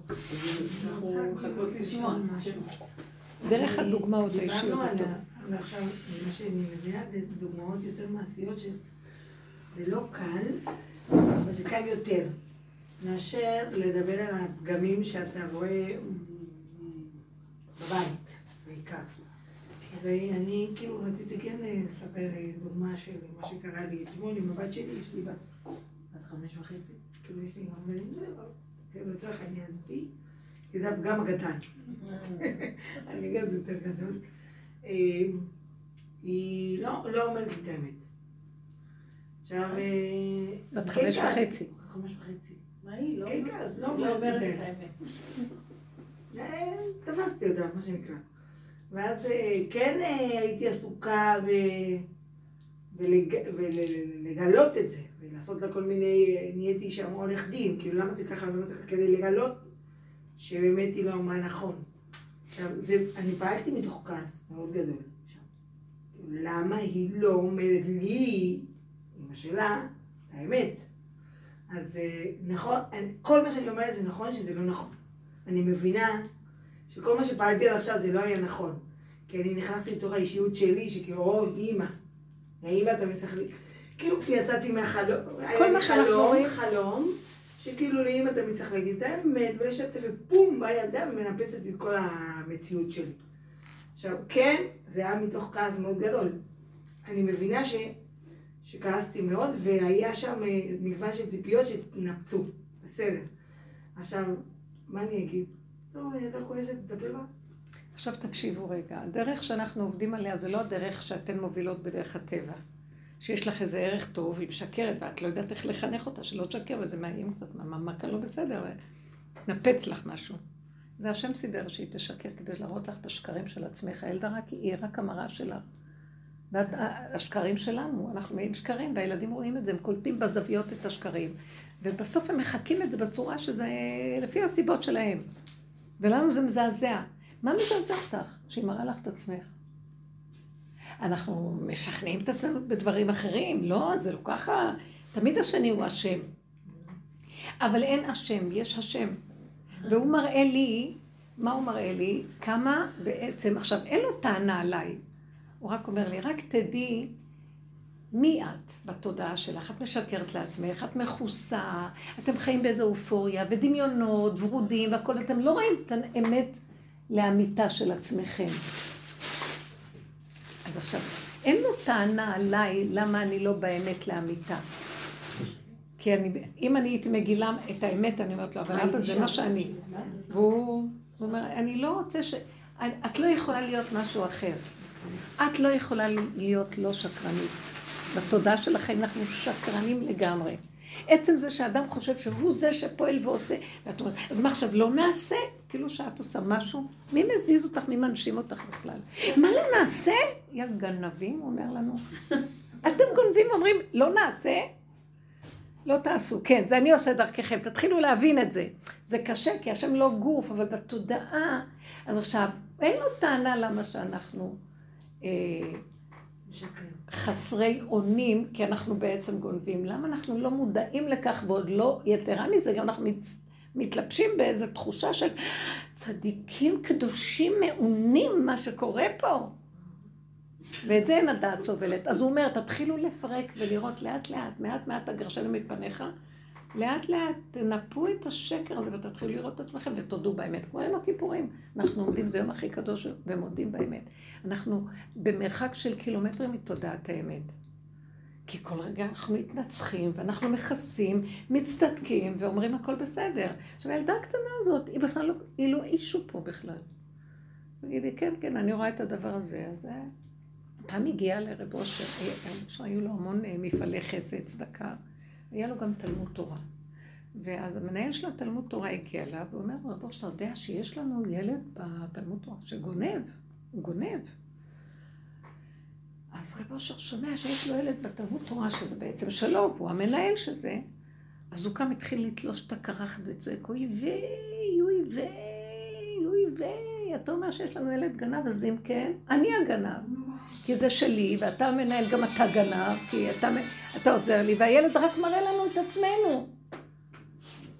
אז הוא אומר, אנחנו לא נזוז מפה עד שאנחנו לא עושים תשובה, מה, מה רוצים מאיתנו? למה יש כזה ילד שגונב? כי הוא אומר לו, צריך להוציא אותו, כי הילדים אי אפשר, זה דוגמה רעה לילדים וזה. הוא אומר, לא, לא, לא, לא, לא, אנחנו לא נוגעים בילד, אנחנו נוגעים בעצמנו. איך זה קשור? לא לגמרי הבנתי. כל המציאות משתקפת מהאדם עצמו. כן, אבל לא, במקרה הזה, ברור שהוא לא... אז הוא גנ... אז אולי הוא גונב פרוטות, הילד גונב פרוטות. אבל, אבל רב אושר אמר לו, אז אתה חושב שאתה המנהל, ואני חושב שיש לי מלא חסד וצדקה. אין גניבה מלפני השם יותר גדולה דעת. אז גניבת גניבת אה, ישות ותחושה של... אז הוא אמר, אז אנחנו יש, לא נעשה תשובה פה, אנחנו לא זזים מה שאנחנו עושים תשובה פה, לא מוצאים את הילד. אנחנו צריכים לנגוע בנקודות של עצמנו.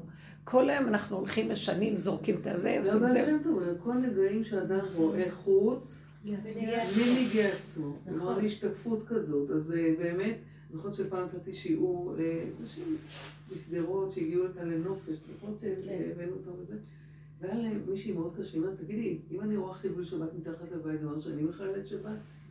מה אתה רוצה לומר לי? כאילו, לא מדברת אפילו על המציאות הקשה של כל מה שקורה בדרום, זה כבר היה עשרות שנים. אז הלכתי הביתה, והתחלתי לחשוב על זה, מה, מה, לא עניתי לה, אמרתי, אני באמת לא יודעת.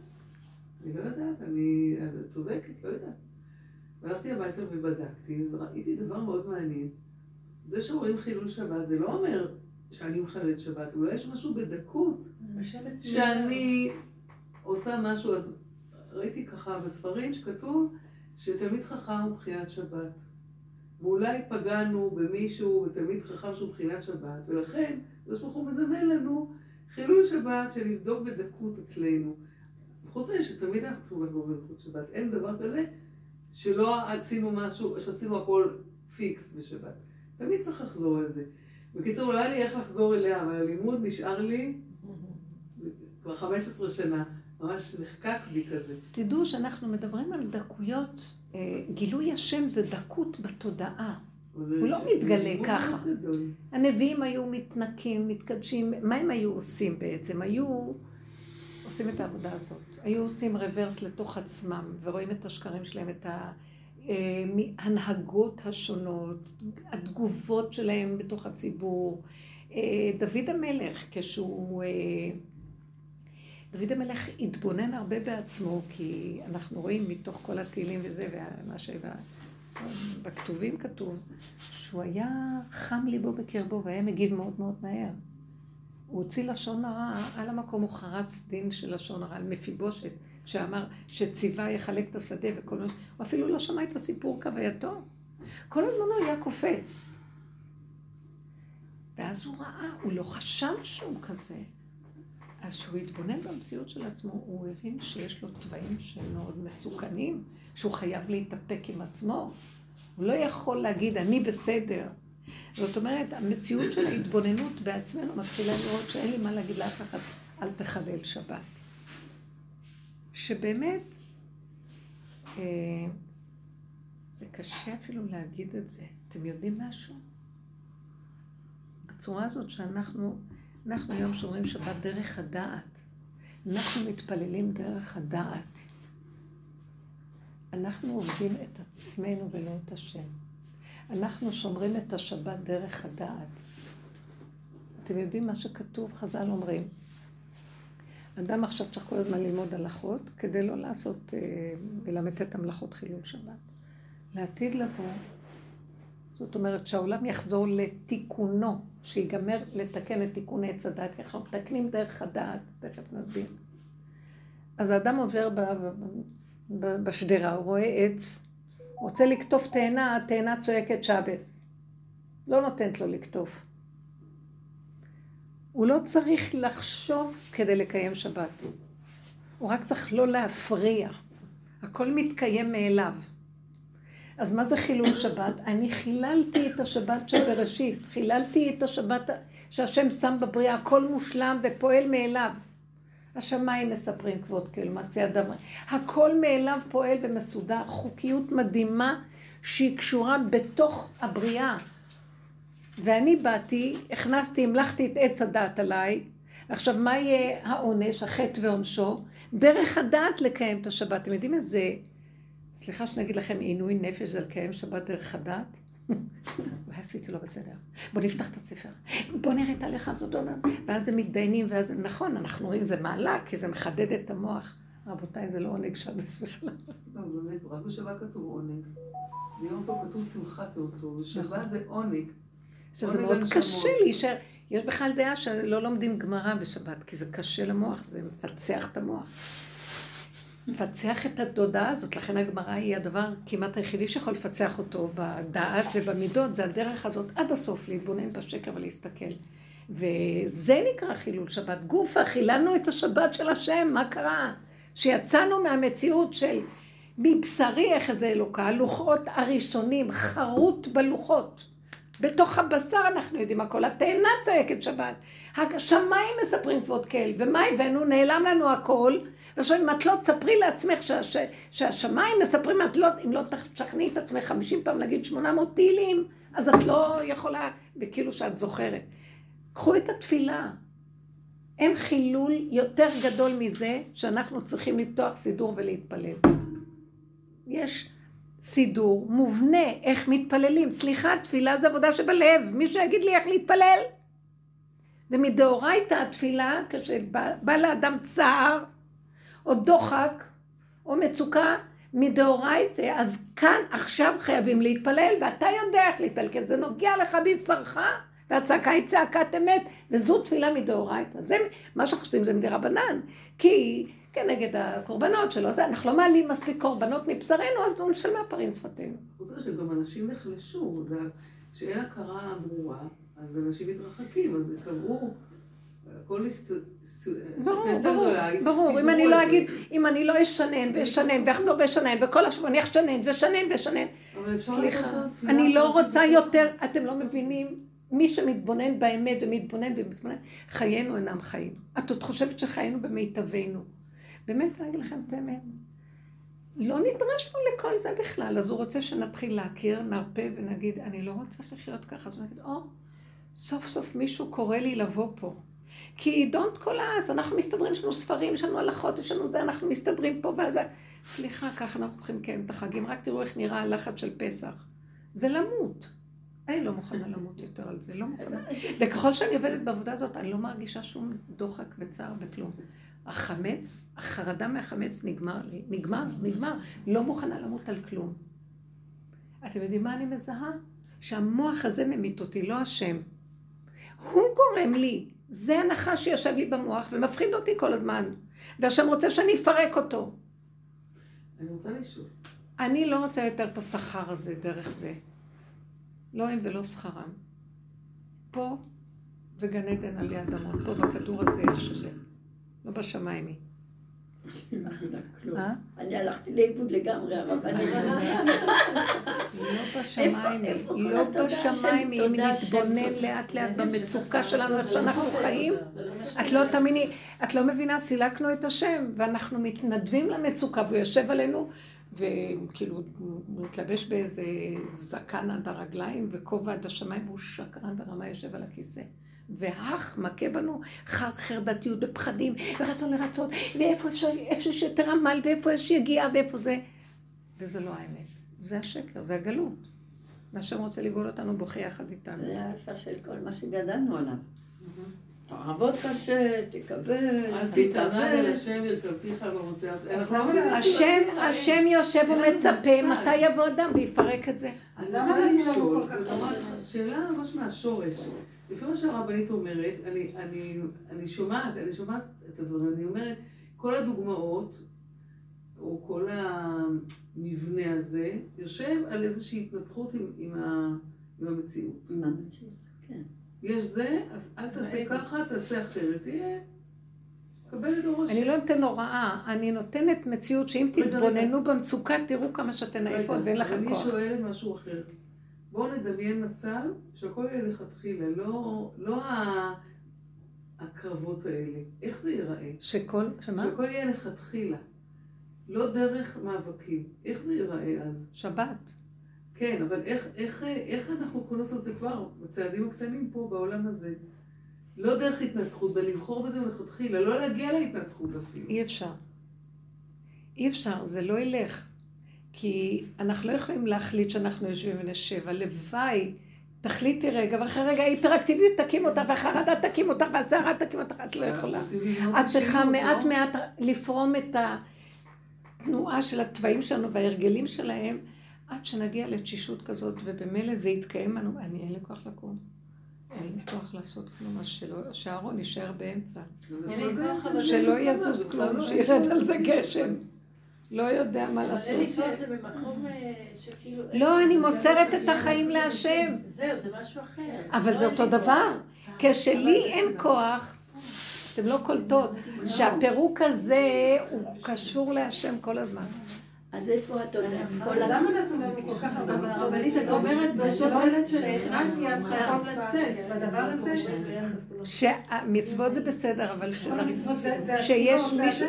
את כל הזמן בדעת לא, מה שאני עכשיו אומרת, שכל מה שאנחנו רוצים לעשות זה, יישארו המצוות, יישארו תפילות, אבל זה לא יעבור דרך המוח. אז דרך איך? יקרה מבשרי, מהגבוליות. זה לאט לאט, אבל אם אתם, בואו ניקח תודעה אחרת. רוצה לשאול שאלות? אני לא אשאל עד שאני רואה, אני לא, אני רוצה שכולם יקשיבו. אפשר לקבל קצת מים בבקשה? אני אגיד לכם משהו. בואו, זה כאן מדי תיאורטי. תתחילו לעבוד איפה ש... זה ממש חשוב לרדת לדוגמאות. אז אני אגיד לכם, הדוגמאות היא איפה שלא הולך לנו. לא, ממש לתת תרגום. קחו דוגמה, כל דבר שאתם עושים. בסדר, אבל הוא כאילו לא מחזיק, שאין אני. יכולה לתת ביום שישי היה לי... כל דבר שלא הולך לכן, הרגע הראשון, אם אתם לא נלחמות ורק נעצרות, מה המטרה? תתחילו לראות שאנחנו, מה שקורה לנו זה המראה שמראה לנו את עצמנו. ותראו כמה התנגדות יש לנו להודות באמת שאנחנו רואים. לא מוכנים להודות. מה אמרת ביום שישי? איך זה לא, מסתדר היה לך? פתאום הפסיק לי הגז. באמצע הבישולים. לא הבנתי למה הדגים לא זזים באיזה עשר בבוקר. ואז אה, התחלתי לשאול בקבוצה, וכאילו יש איזה... אני שואלת את אין, הבת שלי, יש. לנו גמח לגז. יפה. ניסיתי, שלחו לי איזה כמה זה טלפונים, לא הלך, אחד לא עונה, אחד לא... ואז אמרתי, טוב, התחלתי לחשוב, אמרתי, טוב, אני, ברור לי שזה ניסיון עכשיו, ביום שישי דווקא, וכאילו זה היה ברור לי, ואז אמרתי, אני אכניס את זה לתנור. התחלתי לחשוב מה אני עושה בתנור, כאילו, אעזוב את הגז ואלך לתנור. ואז לא הייתי שקטה, כאילו, אמרתי, למה אין לי גז? לא עובד, כאילו, המשכתי.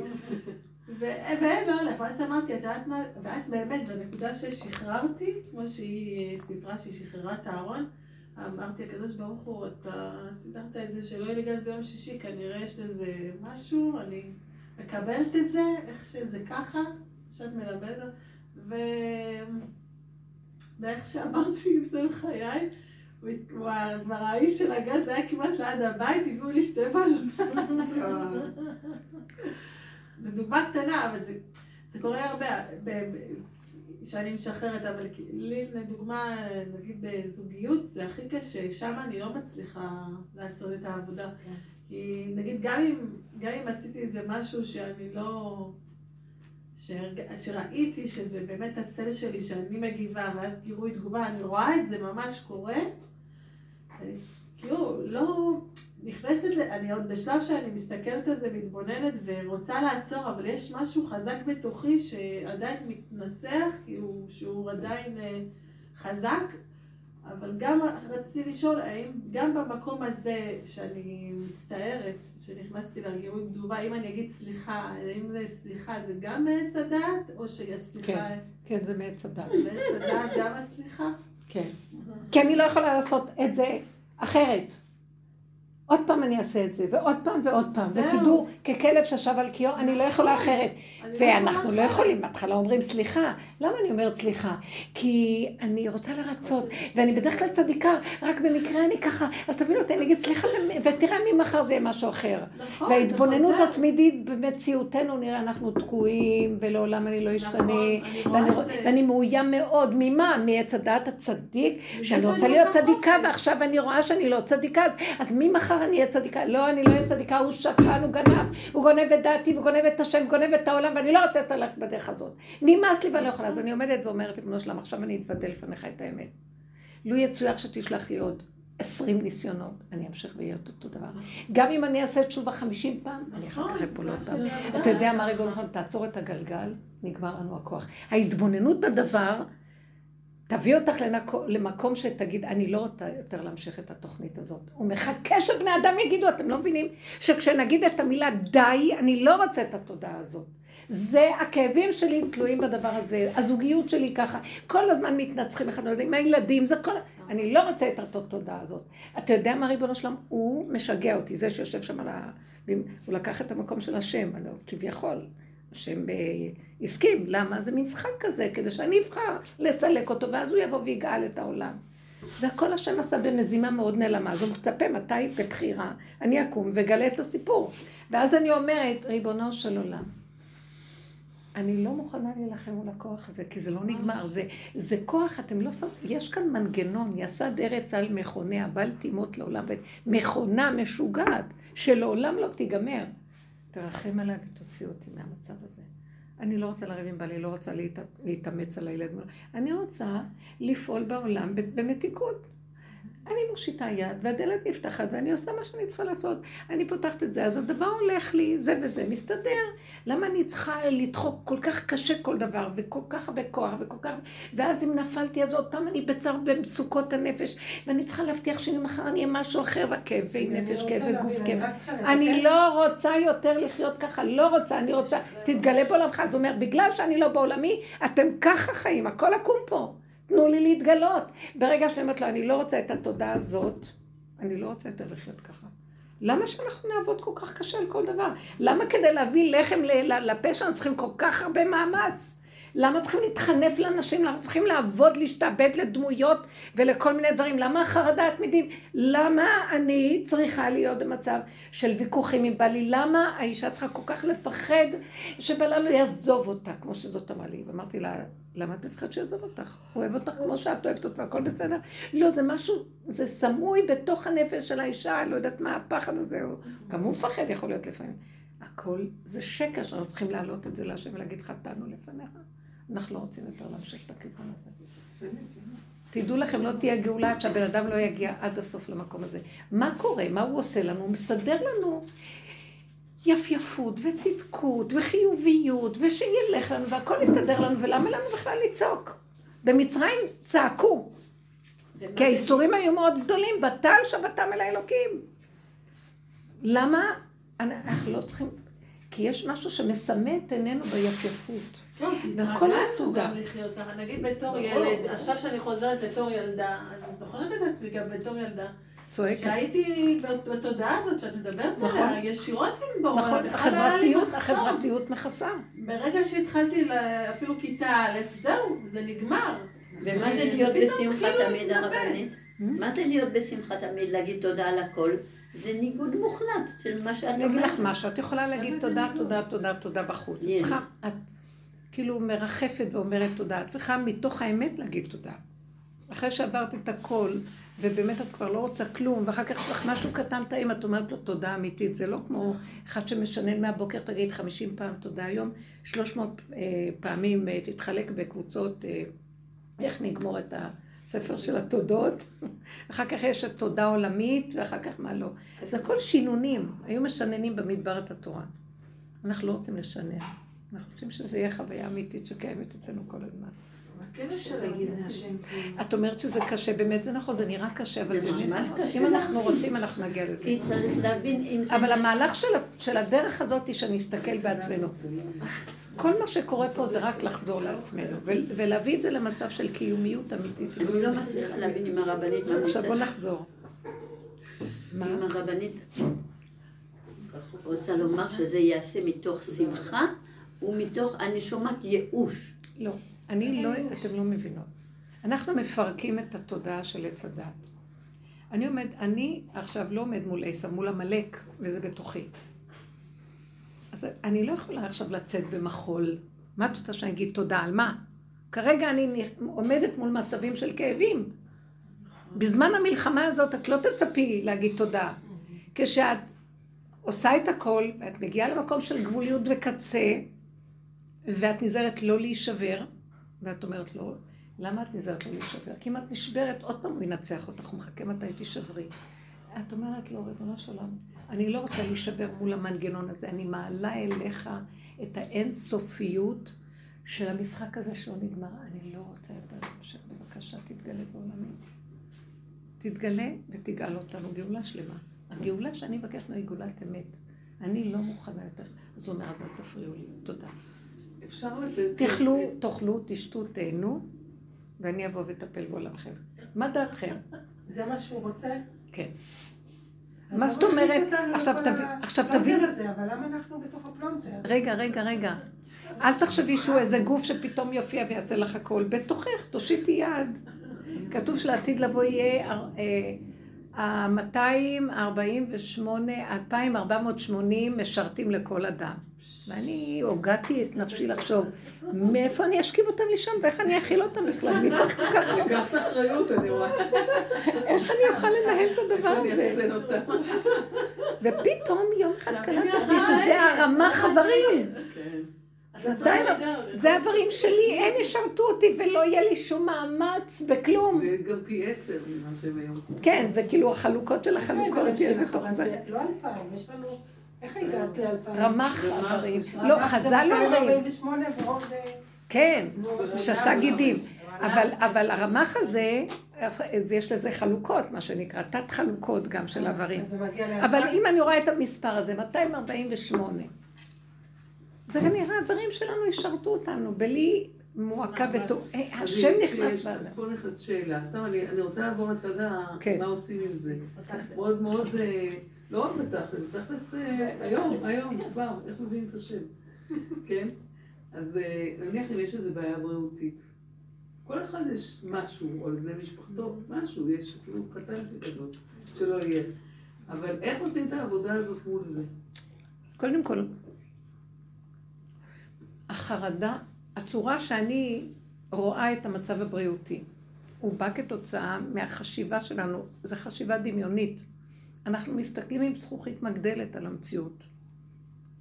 אנחנו מבוהלים עד לשד העצמות מכל דבר. ההשתדלויות שאנחנו עושים זה, זה, זה משוגע. בעזרת דוקטור גוגל, שעושה לנו... דוקטור גוגל. דוקטור גוגל. זה לא יאומן הדבר. ישר בודקים מניעים פסיכיים. אני אומרת לכם שזה סכנת מוות המכשיר הזה, באמת לא סתם. לא, כאילו ממש, זוכרים שכל מהדברים מצרים הרעים מגיעים. ברור. אנחנו מלאי ידע, מלאי הבנה והשגה ומלאי דוגמאות ומלאי... אז מדבר שמישהו מספר ישר את חושבת שאולי זה גם יכול להיות חד וחלילה. המוח הזה פתוח והוא יורה עלינו חיצים. התודעה הזאת מכלה בנו. אז איך, איך עובדים עם זה? דבר ראשון, שמשהו קורה, איזה מיחוש הכי קטן לכם, אה, רב אושר היו לו המון התקפי לב למשל. אז הוא היה אומר, אותו רגע שהוא היה מרגיש שמגיע איזה התקף, הוא היה ממקד את כל מציאותו בתוך ההתקף הזה, בתוך הפרפור לב. עוד אנשים היו אומרים, בוא נזמין אמבולנס וזה, זה היה אומר. נותן להם, תירגעו. הוא היה נכנס לתוך המצב הזה ומדבר עם השם, כל עוד נשמתו בו. ממוקד, מרוכז, הוא נלחם נגד לא הכוח הזה של הבהלה והסר. לא התפנה לבית חולים? הוא לא הסכים. לא בזמן הזה. אחרי שהכל נרגע, הוא אמר, אתם יכולים עכשיו לקחת. הוא לא היה מוכן לתת את האפשרות הזאת של החיבור. הוא אמר, אני מבין שהשם שלח לי את זה כדי להתחבר אליו. למה שאני אתן את זה לאיזה מישהו אחר שיסדר לי את זה? אני, השם קורא לי. והיו רואים אותו מגיע למצבים שאחרי מעלה את הכל ונגמר. הרבה כאבים היו לו, הרבה דברים. עכשיו, זה לא רק זה. מישהו סיפר לי בשבת שהיה לו בן שהוא היה בדיכאונות, הרבה דיכאונות, וכולם אמרו לו, רב אושר, אתה עוזר לכל חולי הנפש, לכולם, לבן שלך למה אתה לא עוזר? אז הוא היה אומר, אני, הוא לא רוצה, הוא לא רוצה לעזור לעצמו. אני יכול למי שרוצה לעזור לעצמו, אבל אני לא יכול, הוא לא רוצה. אז מישהו סיפר שהוא בא לבקר אותו, האבא בא לבקר איפה שהבן היה, והבן הסתכל עליו מהחלון באיזו שכונה שהוא גר.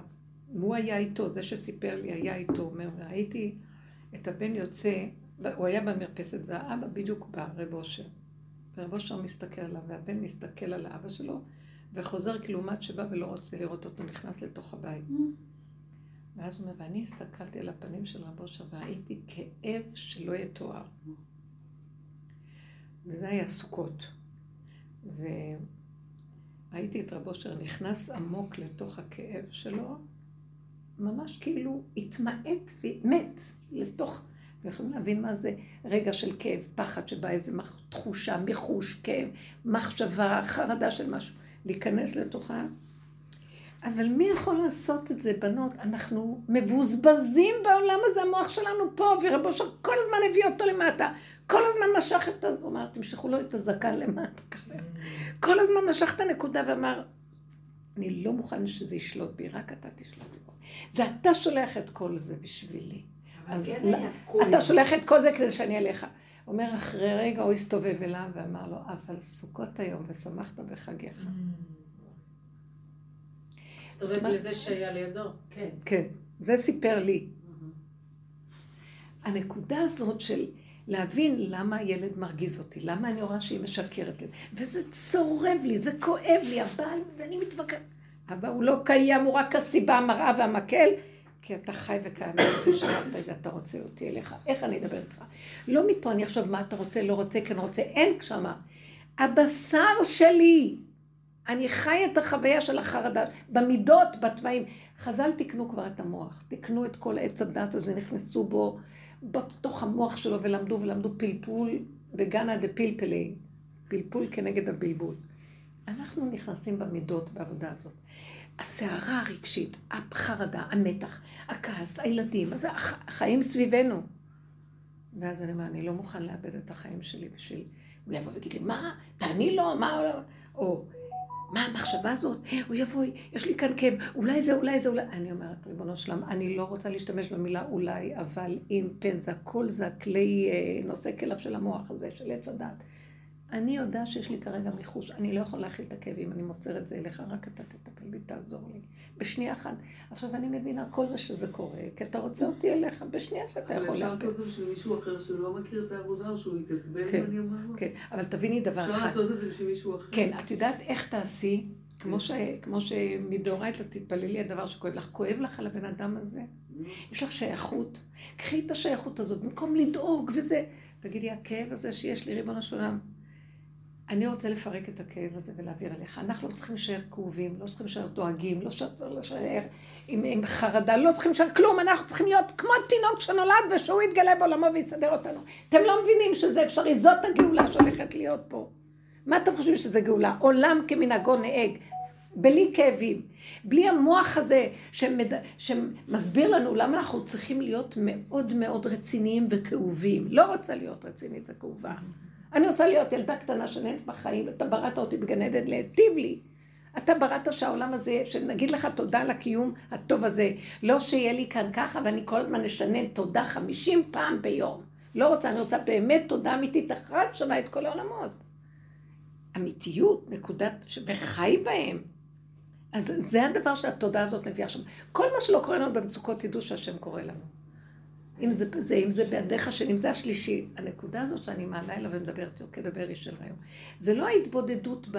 אפשר לעשות התבודדות במעלת הרוח, זה מבשרי, זה התבודדות מהכאב של הצער של המידה, כאן ועכשיו. שם מתגלה משיח. התבטלות מוחלטת. משיח מתגלה מתוך המבשרי, הוא המבשר. מבשרי זה מבשר. הוא יבשר לנו, כן. אמ, אני כן רוצה להתחבר למקום של הכאב. אמ, זאת אומרת, כאילו, אני כן חווה כאב. עם הילדה, בוא נגיד. ילדה, ילד, כן. אז אה, זאת אומרת, אני כן יכולה להיכנס לכאב הזה, ובאמת לכאוב אותו, לבכות עליו, באמת. כאילו באמת... מה את כל כך רצינית? זה מה שאני שואלת, בדיוק זה. כאילו, אה, ואז פתאום באמת משהו כאילו נפתח, המקום הזה של כאילו... שזה לטובה, וזה כאילו השם... השם, השם לא. עשה את זה בשביל נכון. לא, לא, לא, תקשיבי רגע, תמסרי לו. אל לא? תתני למוח להגיד השם עשה לטובה. הכל לטובה.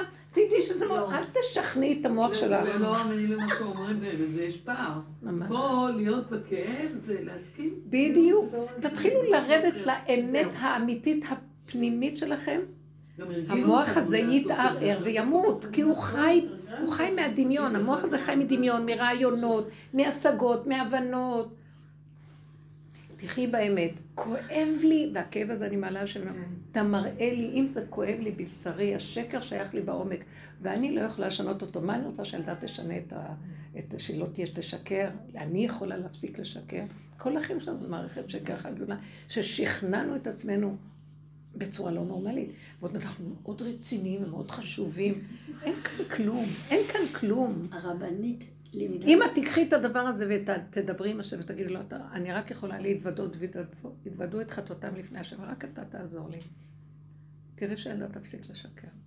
אני אומרת לכם שזה סגולי וזה עובד הדבר הזה, אני ראיתי זה המון פעמים. הרבנית הרבה שנים לימדת אותנו, לימדה אותנו, שהאישה, היא צריכה להרגיש כמו מלכה, והיא צריכה למלוך וזה. אז עכשיו את אומרת לנו בדיוק הפוך. הפוך. את אומרת לנו... לא, האישה... להתבטל, ואת אומרת, אני גם לא שומעת שמחה. בזה, זה מפריע לי, זה מאוד מציק. כאילו, אז איפה אני גם מלכה, לא באה מזה שאני... השמחה... המלכה לא נלחמת, זה רק הפועלים נלחמים.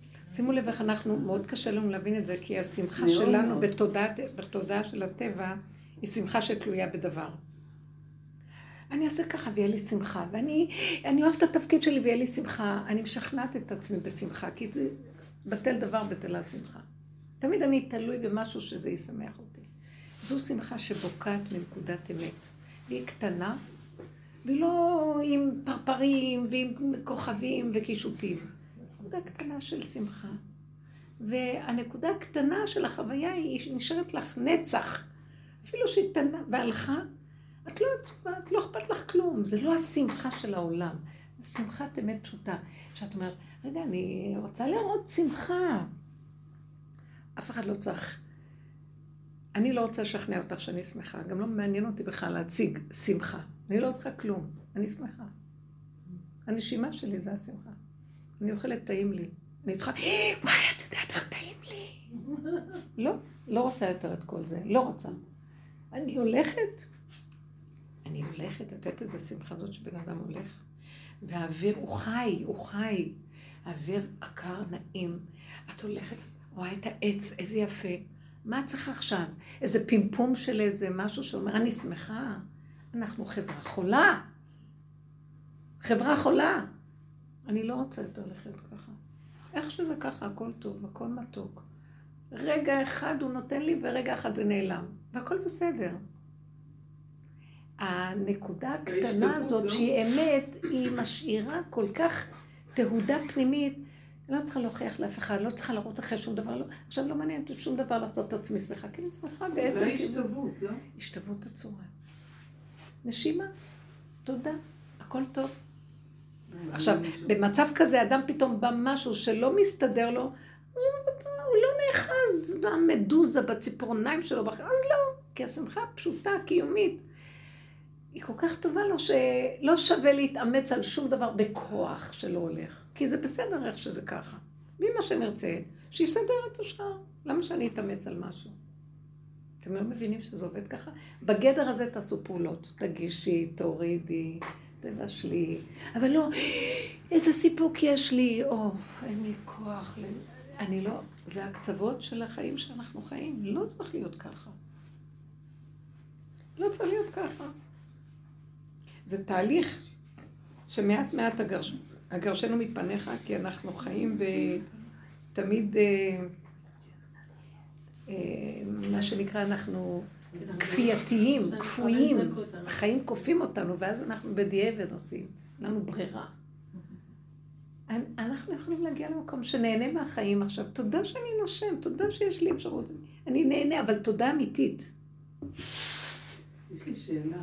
לפני כמה זמן, הרבה דברים כאילו מגיעים אליהם, אבל... כן, לא, זה אולי חומר למחשבה. אה, מישהי שהיא בחורה שיתפה אותי, שחוותה הטרדה מבן משפחה. עכשיו, זה לא היה משהו פיזי, זה היה יותר הודעות. שטלטלו את החיים שלה, והיא הפכה להטרדה בעלת אופי מיני, כן? מבן משפחה זה פשוט טלטל את העולם שלה ברמות לא נסבלות. מה קרה? לא קרה שום דבר, אבל היא הייתה מזועזעת מזה כשזה קורה. אז אה, טוב, לא משנה. לא כל כך הבנתי, מה קרה שם שהזדעזעה? הודעות, מיילים, אה, הודעות לא... מאיפה? ממישהו? מהמשפחה. אז מה קרה? אני בכוונה שואלת את זה. לא, אני אומרת, אני לא יודעת מה אני צריכה. לא יודעת, אה, לא בקשר איתה עכשיו, אני לא יודעת. אני אומרת שמה הרבנית אתה אומרת? עכשיו שימו לב, לא סתם שאני שואלת את זה שוב כן. ושוב, כאילו, בתרבות שלנו, זעזוע נורא, כי אנחנו יושבים על איזו ספרייה מאוד יפה, מוסרית, יפה, בני אדם, הכל הכל, ופתאום משהו כאן שלא כסדר קרה. אז היא נורא מזועזעת. אז להגיד לה לא קרה כלום, זה לא... את יודעת שהיה לי קשר עם בנות, תקופה שעזרתי לבנות שנאנסו, או כשהן היו קטנות, הן... כן, כאילו, abused, מה שנקרא. מישהי שהגיעה אליי, היא בת חמישים, וסיפרה שהסבא שלה. וכשהיא באה אליי כל כולה, כנראה את הסיפור הזה סיפרה כבר איזה ארבעים שנה. אז זה היה הפתיח של כל דבר שהיא נפגשת איתו, לתנות את צערה בחיים האלה. ואני הסתכלתי עליה, ואמרתי לה, תגידי, הסבא הזה חי? כי לא, הוא מת מזמן. ואז אמרתי לה, וגם את מתה יחד איתו, את יודעת? לא מספיק שעשה מה שעשה, את גם מענישה את עצמך למות, נכון? היא לא הבינה אותי, חשבה שאני אפמפם לה את ה... ואז אמרתי לה, השתגעת? התחלתי לצעוק, אמרתי לה, השתגעת? מה שהיה היה. את, את מזינה את עצמך ואת מתרפקת על הכאב, על הצער הזה ועל הדמיון הזה, ומה שאת יכולה לעשות כל יום, להחיות אותו ולפרנס אותו, אז את אה, משקיעה בו ומה לא. ואם זה בהווה? תגידי, את משוגעת? אמרתי לה. מהרגע להרגע לא היה ולא נברא. מי הם כולם פה? אין לנו לב חזק, התרבות הזאת, ואז מעמידים אה, עשרות כאלה שיטפחו את המסכנות שלה וישימו אותה באיזה מקום ששם המסכנות, וזה מסכנות, כל המסכנות הזאת, מה יש לחברה? חברה חולה. אז אה, יש את המצב הזה אצל נשים, ילדות, שיש סוג של ילדות שמושכות את הדבר הזה, משהו קורבני, עדין מאוד, ביישן וקורבני. יש משהו בתת הכרה אצל האישה שמושך את הדבר הזה. גם בתור ילדות. זה לא יקרה לסוג מסוים, לסוג מסוים זה יקרה. אז אם זה קורה לסוג כזה, יש להם את הכוח להתמודד עם זה. זה לא יכול להיות שיקרה כזה דבר ולא יהיה להם. אבל החברה גמרה עליהם, הצורה של החברה. ואז ישבתי איתה ואמרתי לה, תיפרדי מכל הסיפור הזה, לא היה ולא נברא. לא היה ולא נברא, אין כלום, זה הדמיון שלך. אין שום דבר שם. וישבנו ופירקנו ופירקנו את כל הזיכרונות העלתה, ואמרת לה, אז מה? אז עשה כך, זה כך, זה לא יודעת מה, אם את אפילו, אני לא זוכרת, אבל משהו שנראה לה שזה אולי היה, ועל הבסיס הזה. תראי, אני לא יודעת משהו, אני רק אומרת דבר אחד. אה, בן אדם צריך לדעת לקום ולעשות ככה, והיה כלא היה. כי אין כלום. כי הכל רק הדמיון שלנו בונה את כל הסיפור הזה. אם עכשיו אנחנו נפתח כל אחד, כולנו עם צלקות מזעזעות מהחיים. כל אחד והעניינים שלו. אני עכשיו אלך לחבר את עצמי לכל הצלקות האלה ולכל הכאבים שעברתי בחיים. אתם יודעים משהו? אני נהייתי כמו גנגסטר. כי אני חוקרת את העומק של התיבת פנדורה הזאת. אמרתי לו, יאללה, לך לעזאזל משוגע, מה אתה חושב? לא מספיק, גם עברתי צער. גם אני אעניש את עצמי עוד על משהו. אחרי רגע, והיה כלא היה, שלום, אין כלום בעולם הזה. לא היה ולא נברא. יש את הנשימה הזאת, יש התחדשות, השם מחדש בטובו בכל רגע מעשה בראשית. חידש אותי מה שהיה שם, זה לא הייתי אני בכלל. אין, זה לא היה, לא נברא. אני, הרגע זה משהו קטן, לא מסתדר לי, אני אומרת, נגמר. אין לי רקורד, לא רוצה לשאול. זה לא הכחשה, זה התחדשות. זה לא הכחשה, זה התחדשות. אני מכחישה, יש איזו מילה. כן, אני אגיד לך מה זה הכחשה. הכחשה שאת מכחישה ואת בורחת. אנחנו פירקנו וראינו, סליחה, אין כאן כלום, זה דמיון אחד גדול, את יודעת מה? אין כלום. זה דמיון שאת יושבת עליו וזה, ואת מציירת ציור וציור וציור וציור, עכשיו צריכה כל הזמן להכיל אותו, מפלצת גידלת פה, ואין אף אחד. שהיה לה, למה זה דמיון? מה היה? לא, לא. לא חשוב, מישהו נגע בה. אתם יודעים שאני אפילו הבאתי איזו אישה אחת שישבתי איתה בממש עבודה פנימית של פירוק, שבסוף היא אמרה לי, אבל נהניתי. אז אמרתי לה, אז מה את רוצה עכשיו? תקשיבו, באמת, אני, האמת היא מדהימה. האמת היא רפואת הכל. ואז אמרתי לה, נכון, יש בזה משהו מזעזע, שבאיזשהו מקום הצורה אולי ואיך שזה קרה, וכאילו גנבו את דעתך. אז תגידי, אבל גם את גונבת מיליון פעם בצורות. נכון שזה לא בסדר, אנחנו לא רוצים. אבל שאת עוד תענישי כל החיים את עצמך מזה, אני לא מרשה לך. הם נהיו בריאות. נגמר, אין זיכרון כזה. יש המון דברים שאדם סוחב בתוכו. למה שאני אסבול? בגלל שאימא שלי עשתה ככה, והסבתא שלי עשתה זה, והדודה של הסבתא. למה אני צריכה להיענש מהמציאות של החיים? זה המוח הזה מעניש אותנו. אין ספר זיכרונות ואין חשבונות. נסגר, וכל רגע מתחדש מחדש, ואין כלום. אתם יודעים איזה חיים טובים זה? אני לא יודעת כלום. אני היום מלידיתיך, אני רוצה חיים כאלה. ובאמת זאת תודעת משיח, היא התודעה הזאת. נגמרו הצרות של בני אדם. מישהי אמרה לי שבוע שעבר, אנחנו לא עברייניות. לא להתעסק בעבר, זהו. איזה מותק, מאוד יפה, כן. מאוד יפה.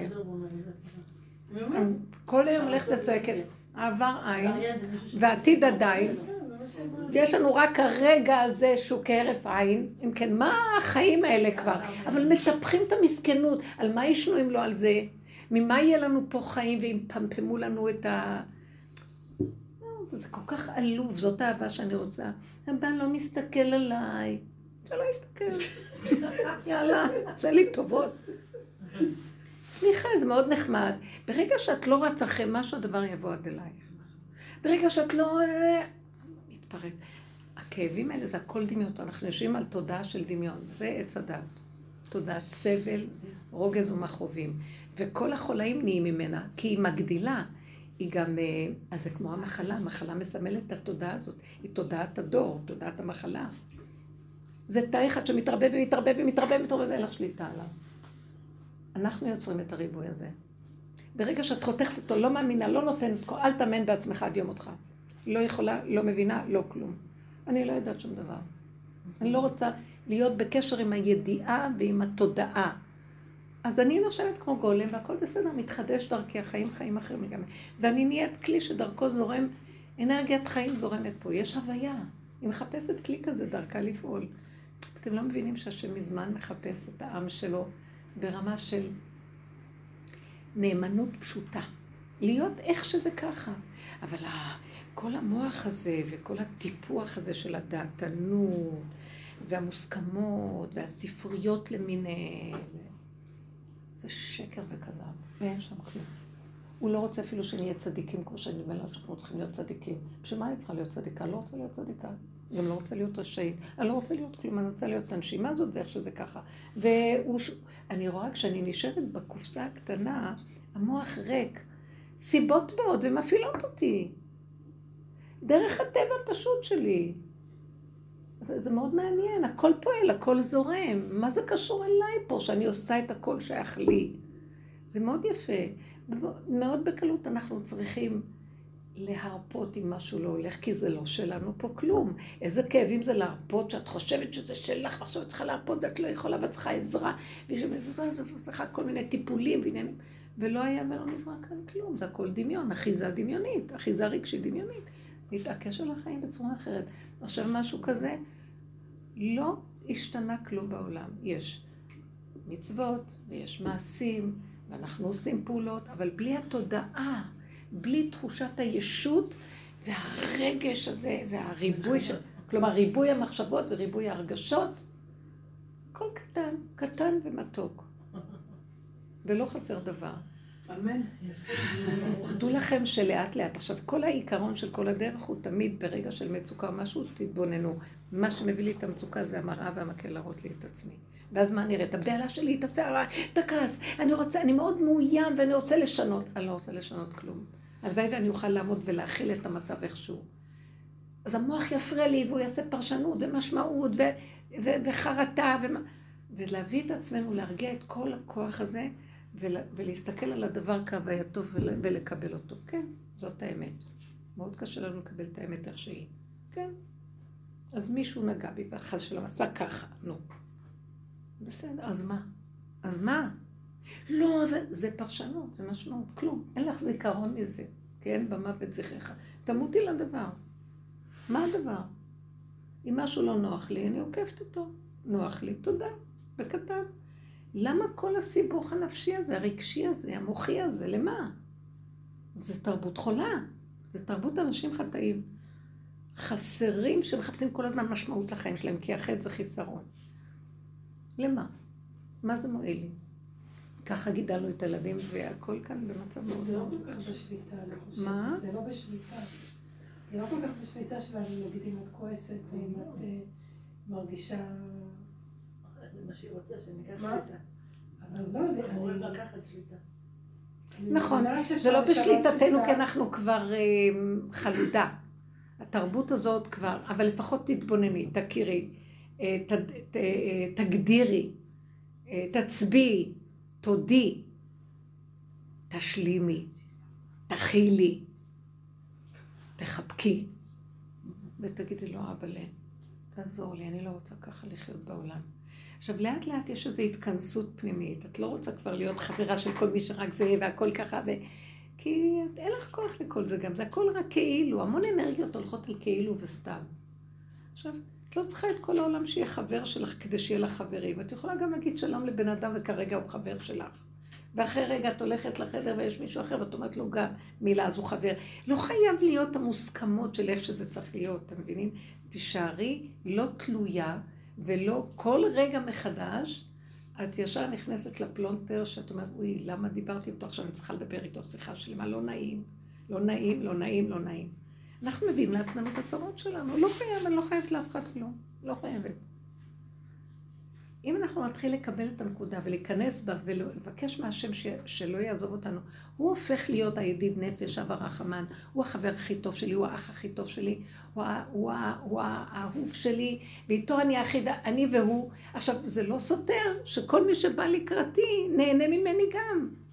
כי הוא לא גוף, הוא לא דמות הגוף, זה state of mind כזה, זה מציאות טובה של קיום פשוט, של שמחה פשוטה. אנחנו צריכים רק להתאמן. כשמשהו סותר אותנו, תעבדו, תתחילו את העבודה רק בזה, משהו סותר, משהו בא בשלילה וניגוד. הדרך הזאת מתחילה רק דרך הניגוד. כשהולך לנו, אני צריכה לחיות את הסכנה שאני לא אתרחב מדי בזה שהולך לנו, כאילו, כי אנחנו מדי מתרחבים בזה, לשמחה מה זה עושה. אבל כשלא הולך, הכי טוב. כי זה, שם הוא קורא לי להתבונן, להפנים את הדברים. עכשיו, התחלתי בעבודה הזאת להיות פתאום מציאות שאיננה תלויה בעשיות גדולות ומדרגות וציבוריות. זה הופך להיות מדרגת היחידה, זה כבר דרגה של עבודה פנימית של ניקיון כזה, והשם אומר, תביאו לי כמה כאלה נקיים, אני צריך אותם להתגלות בהם. אז היום אנחנו צריכים גם לדעת להפסיק כבר את כל התנועה החיצונית של הגדלות והעשיות והציבוריות וכולם. ולחפש משהו יותר פנימי. זה הכניסה לקראת שבת. אנחנו עוזבים את ששת ימי השבוע, את השווקים ואת רשות הרבים, מתחילים להתכנס לרשות היחיד. זאת עבודה של הסוף, זו עבודה הזו. זה כאילו, די, האישה עומדת, היא לבד מול בוראה בלידה, אין אף אחד שם. זה דרגות דקות של התבוננות, וזה מה שהמטרה של השיעורים, להביא אותנו. עכשיו, תלכו כדרככם רגיל בחיים. לא באתי להגיד לכם, תפסיקו את זה, לא תעשו את זה. אין לי הוראות מה כן לעשות או לא לעשות. יש לי הוראה רק שבא משהו להתחיל להתבונן בנפש איך את נראית. שימו לב לעצמכם, תתחילו לראות, יצופו השקרים, יהיה פתאום איזה משהו שיפתח לכם פתח להראות לכם. תראו איך אנחנו חיים. זה לא שיגעון, זה לא אנושי. ואיך אנחנו כל כך רוצים להראות. אני לא, זה לא נורמלי. השם לא התכוון שככה יראה העולם. הוא לא, הוא לא מצפה מאדם שהוא יהיה במקום הזה, של העמל והתלאה והרוגז. והוא לא, לא כועס עליו, הוא לא שונא אותו, מבקש להעבידו. לא, לא, לא. זה יושב עלינו איזה שד, שככה הוא מנהל את החיים שלנו. והשם מחכה מתי, מי זה שיבוא ויוריד אותו? כל אחד צריך להוריד לו קצת מהזקן. עד שלא יש... אני משכתי לו את הזקן ולא נשארה לו שם שערה. ככה, ככה. תודה רבה.